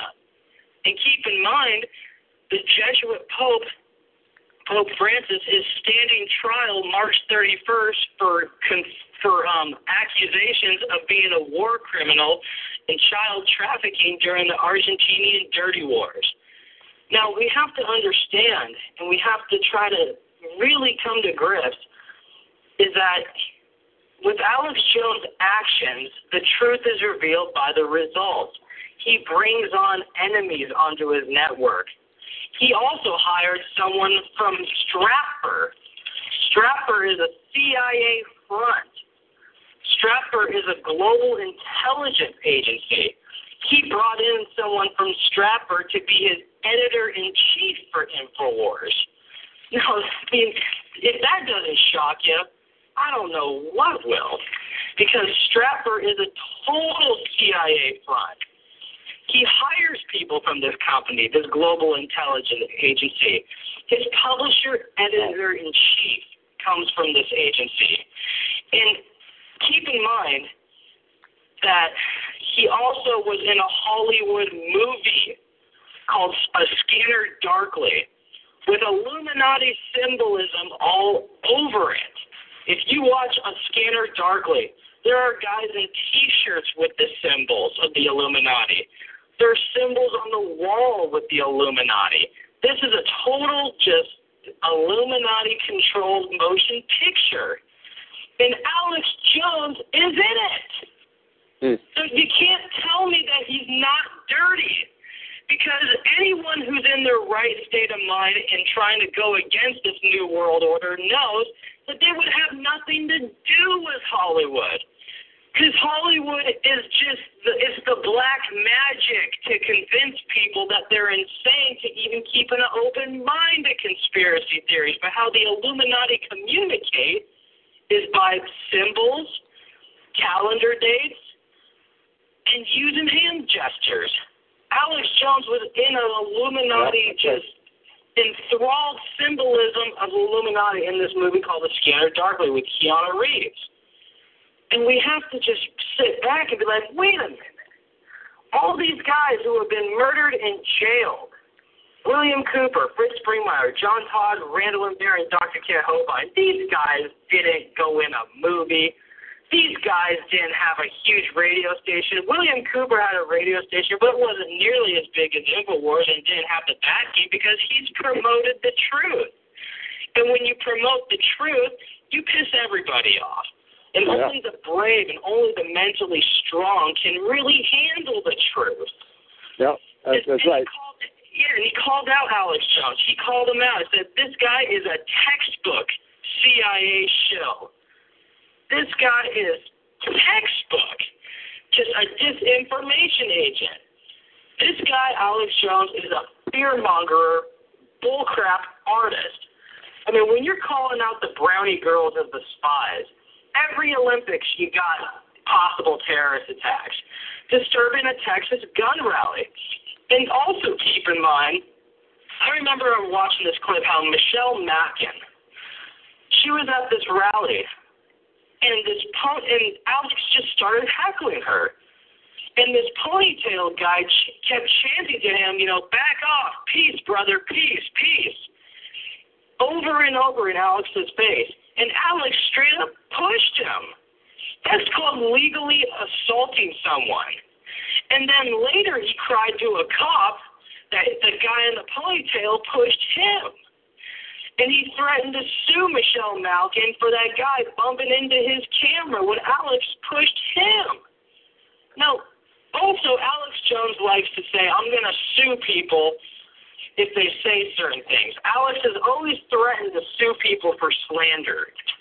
Now, anyone who does their research knows that in the 90s, all these um, free speech suing laws of slander and calling names out, this was a systematic approach in the judicial system to take away the First Amendment of free speech. I mean, if you believe in free speech, like Alex Jones said he he does and he should be doing, why would he even promote and support the idea of suing people about what they say about him?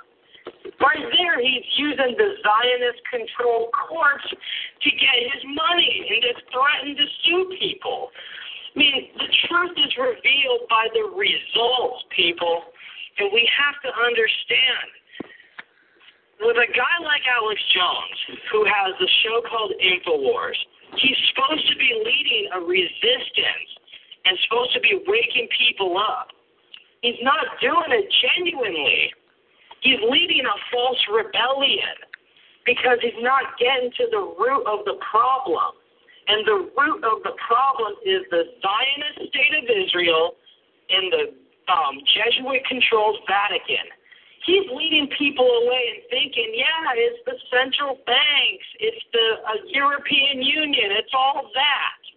When the fact is, those guys, the central banks and the European Union, get their orders from the Zionist controlled British government, the Zionist controlled Supreme Courts of America, the Vatican with its Jesuit agents. That, those are the real problems. These are the false ego, the elite. And for this false ego to thrive in our society, right. this parasite called the false ego, it requires a continuous flow of sustenance to survive among the people. What is their sustenance? Money and fear. They keep pumping money and fear into the people to keep us on guard and you know keep us ready at the drop of a dime. We'll be ready to go to war anytime.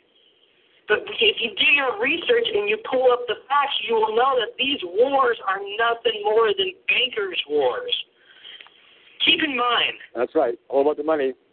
No. Yeah, I mean this this parasite of the global elite will always like uh, this is how a parasite works among a host. The parasite will always release chemicals that will cause the host to crave the sustenance that the parasite needs to survive. As long as the host is unaware, it will keep feeding the parasite while starving itself. I mean, the, the perfect explanation of that is the income tax law. There Yeah. is no law that says we have to pay income tax. Alex Jones should be promoting this.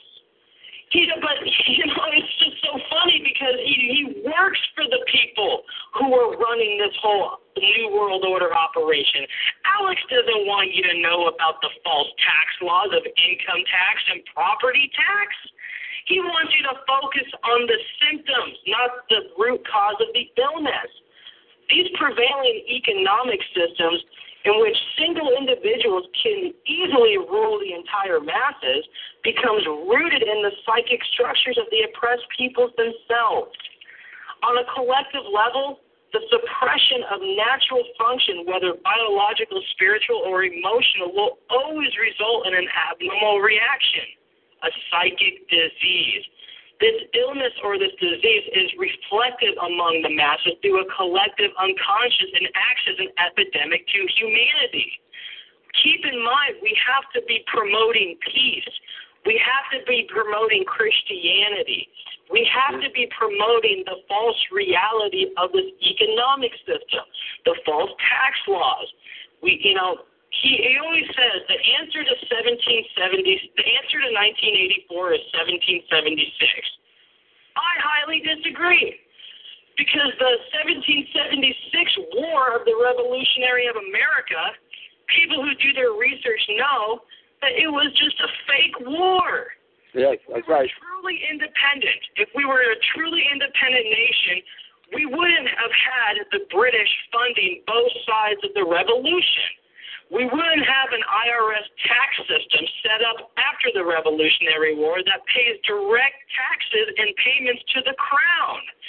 IRS publication 6209, the background of the IRS. That is the that is the background of the IRS, and it just says it right there in black and white that the IRS collection agency is nothing more than a British collection of the monarchy. That's true. We have to yeah, we have to take into effect. If you do your research, you're gonna pass up Alex Jones and what he preaches. Because you know what? It's funny. Because William Cooper in the Hour of the Time, he promoted all this. He told you the truth. That these Satanists who run this organization, and Alex Jones knows these guys are Satanists. He knows that. But William Cooper knew that if you don't promote Jesus and Christianity, the most persecuted religion amongst the New World Order, they're going to win. Right. Because this is not a battle for economics. This isn't a battle of property. This isn't a battle of the false global warming lie. This is a battle for our souls. And all those guys who got jailed and discredited and murdered, they all have the common denominator. Their bottom line was to push the truth of Christianity because the truth is always revealed by the results. And these New World Order agents of the Vatican are always just just killing Christianity. That's their goal. Albert Pike wrote to Mazzini in 1871 that they have to rub out Christianity and atheism at the same time to bring in the global religion. You won't hear this on Alex Jones' show because he doesn't get to the root cause of the symptom of the illness. He yeah. only treats the symptom, not the root cause. And we have to keep in mind the leaders of our world are part of a psychic tyranny. This simple illness within our psyche, this lack of responsibility and neglect of basic human freedom has made way for every tyrant that has ever held rule over the people on this planet. Mankind is caught in the cycle of fear, apathy, and hatred. These human instincts drive hierarchical political systems, bureaucracies, and most often limit the basic human right of the pursuit of happiness to the people. These right. oppressive tyrants who are demonized by the masses, they're no different. They're not they're no different than us. They're one with us. And think of any position of power that you believe to be above you royal families, government leaders, financial organizations, corporate monopolies, the media juggernauts. These are all facets of our false ego. They are the physical advent of humanity's sickness. They require our constant participation, our constant conscious energy to survive, because without our cooperation, without supplying them with the sustenance of complicity, they starve. Their very nature depends on our desire to be ruled. Oh, and wow. a typical symptom of the illness among our humanity today no. is our continuous denial of our illness. Right. This is called repression. And we consistently repress the qualities we choose not to accept about ourselves. This is why it is so difficult to actually see the false ego in its multiple manifestations for what they truly are. And one of them is Alex Jones. Mm-hmm. Because I'll say it again. He doesn't go after the root cause. He's leading a false rebellion. He's just having us run around in circles, chasing the Fed, chasing the European Union. You know, who cares about those things? If we don't attack the root cause, which is the Zionist state of Israel, which his wife is Jewish and his kids have dual citizenship in Israel, and we don't go after the Vatican, who is leading this charge, we're not going to get anywhere. Right. Because, I mean, it's the perfect front for a CIA agent and a shill, a disinformation agent, to give you just a half truth. You know, put out just the half truth about the chemtrails and the fluoride. Give us a half truth about some of Obama's former security guards. It's a great cover. It's a mm-hmm. fantastic cover because it makes people believe that, wow, you know, this guy's really doing it. But when you do your research, you can't be fooled anymore. Because after you dig deep to see how deep down this rabbit hole really goes, you will know the root cause of the problem. It's not the presidents. It's not the British monarchy. It's the Pope. It's the Vatican. Right. A globe, and he's running this global scheme to make the 99% work for the 1%.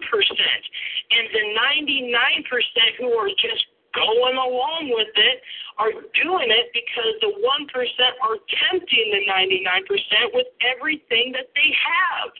Alex Jones is a millionaire. He lives in the richest part of Austin, Texas. He has like three different houses. I have his addresses.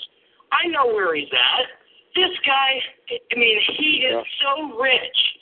And anyone knows what William Cooper stand for, Yeah. what he stood for. Yeah, he lived in this little podunk town in Arizona, and he didn't really make a lot of money at all because he was telling the truth. He wasn't paid behind the scenes. He wasn't getting on Hollywood movies. He wasn't promoting products that are just total fluff for uh it's a fear mo- all of his products are fear mongering tactics. I mean, the fact that Alex Jones was on a Hollywood movie, the fact that Alex Jones children have dual citizenship in the Zionist state of Israel, the fact that his father and his grandfather are Freemasons, the truth is revealed by the results. Mm-hmm. And if you can't see it, that's your fault. And you will be continue to be led astray. And if you see what he did at the Texas gun rally, how he broke it up, and people were saying, this guy is a perfect example of breaking us up. This guy is totally going against everything we're standing for. You got to YouTube that. Then you got to YouTube what he did to Michelle Malkin and see how false of a liar he was promoting to the cop that the guy attacked him when he when he attacked the cop. People this guy is a part of an operation called Operation Mockingbird. Right. This is a CIA operation derived from the Jesuit order of the Knights of Malta from the CIA. Mm-hmm. Operation Mockingbird was an immense financial undertaking with funds flowing from the Jesuit Vatican controlled, who controlled the CIA and still do today, largely through the CFF, the Congress for Cultural Freedom. This is founded by Tom Braden and Pat Buchanan of CNN's Crossfire. Alex Jones has been on that show. Alex Jones has been on Fox News. Alex Jones has been on these Zionist controlled media juggernauts. And make no mistake, these are all Zionist controlled.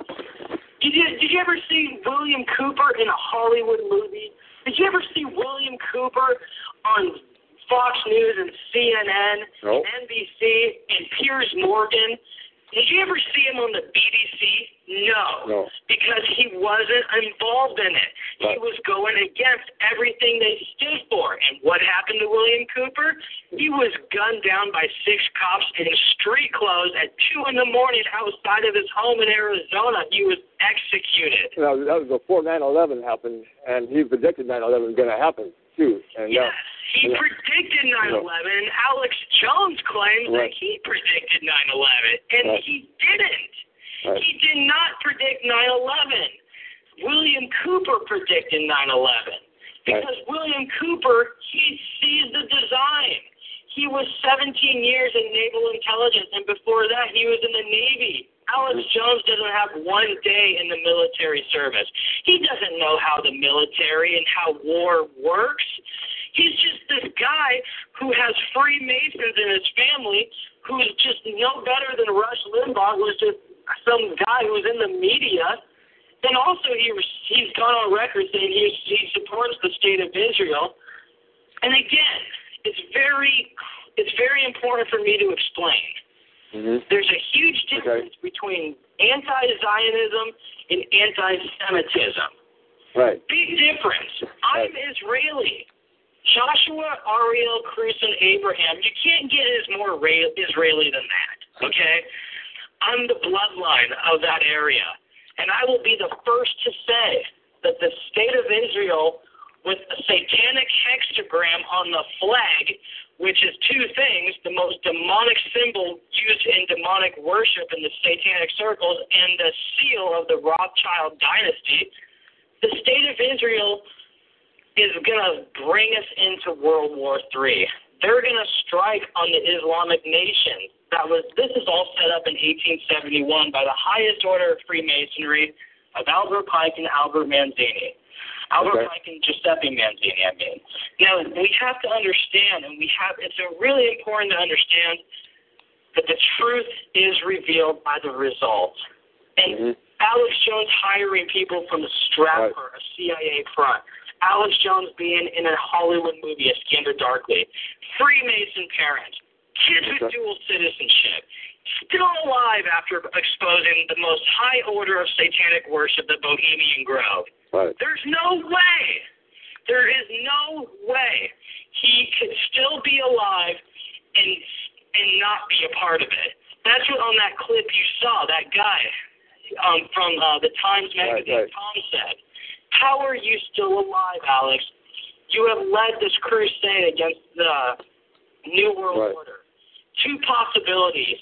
Either it's not true, and we all know it's true, or you're in on it. Right. He is in on it. And then at the very end of that, um, at the very end of that beginning clip you played, he said some guys from the Bilderbergers worked for BBC.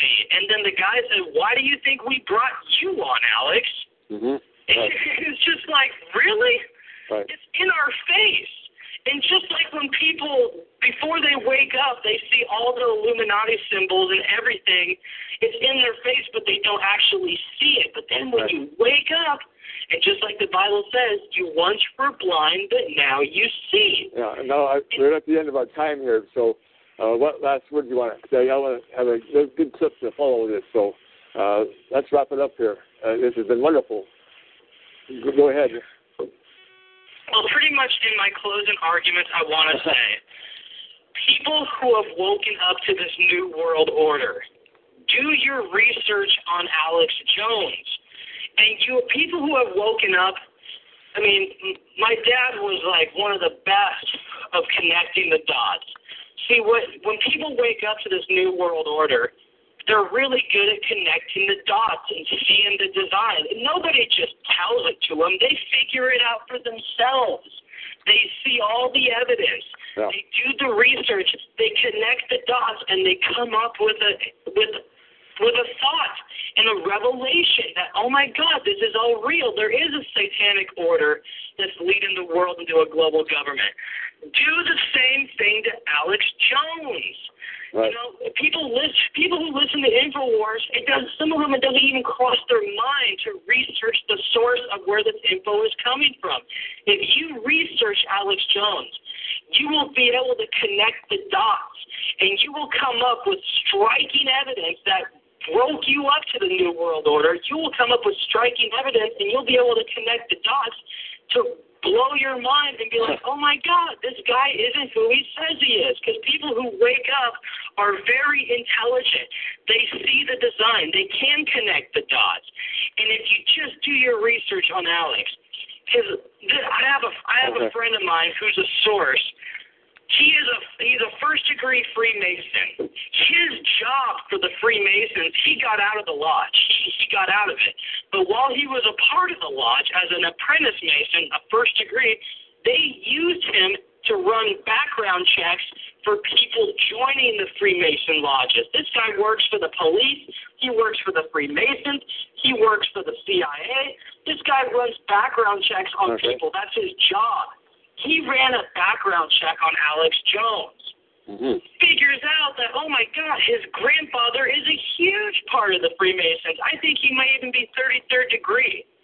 But then his father, a part of Castle Dental, who's a dentist in Austin, Texas, he's a Freemason too. And then Alex Jones has been seen giving Freemason handshakes to people. Alex Jones has been seen giving Freemason Freemason hand gestures on his radio show when the camera pans to him. Okay. I mean, that's a solid source. And people, if you just do your research on Alex, I mean, my dad's book woke him up. Mm-hmm. I was deceived myself. I went on a show.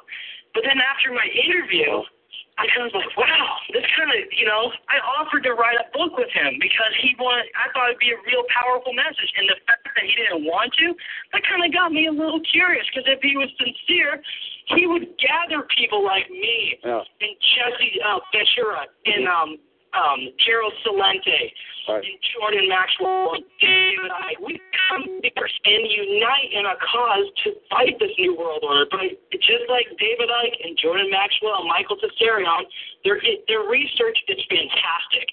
Alex Jones has great research, but they they're missing a common cause. They're missing the main cause, Christianity and saving people's souls.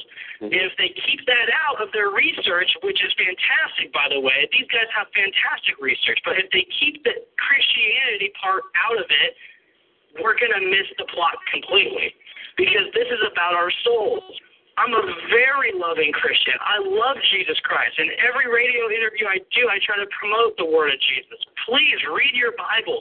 Read the Dead Sea Scrolls. Even tonight, I'm going to go see the new Noah movie and see how closely they're related.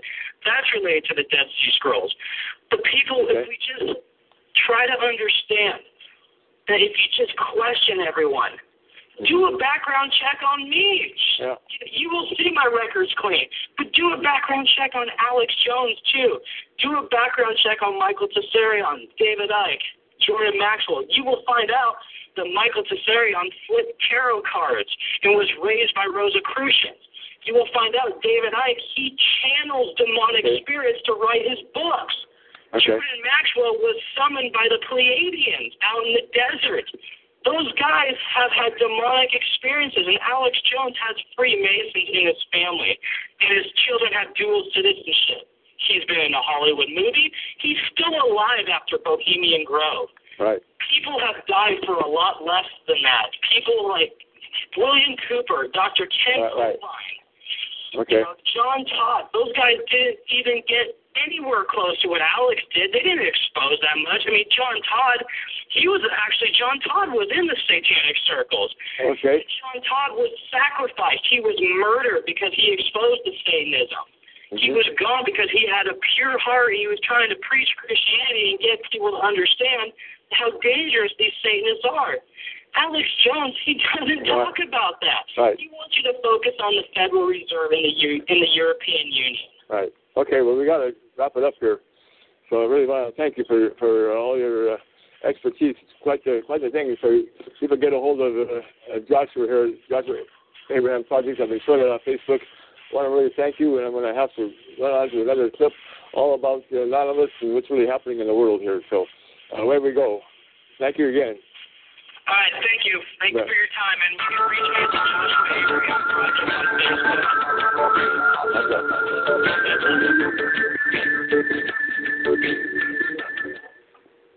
on Underground across America and all over the world, there lay many course, they got the guy guy uh, Fox mask. Jesuit all the way. Anyways, interesting perspectives. Yes, we live in a Jesuit-controlled world. Goes.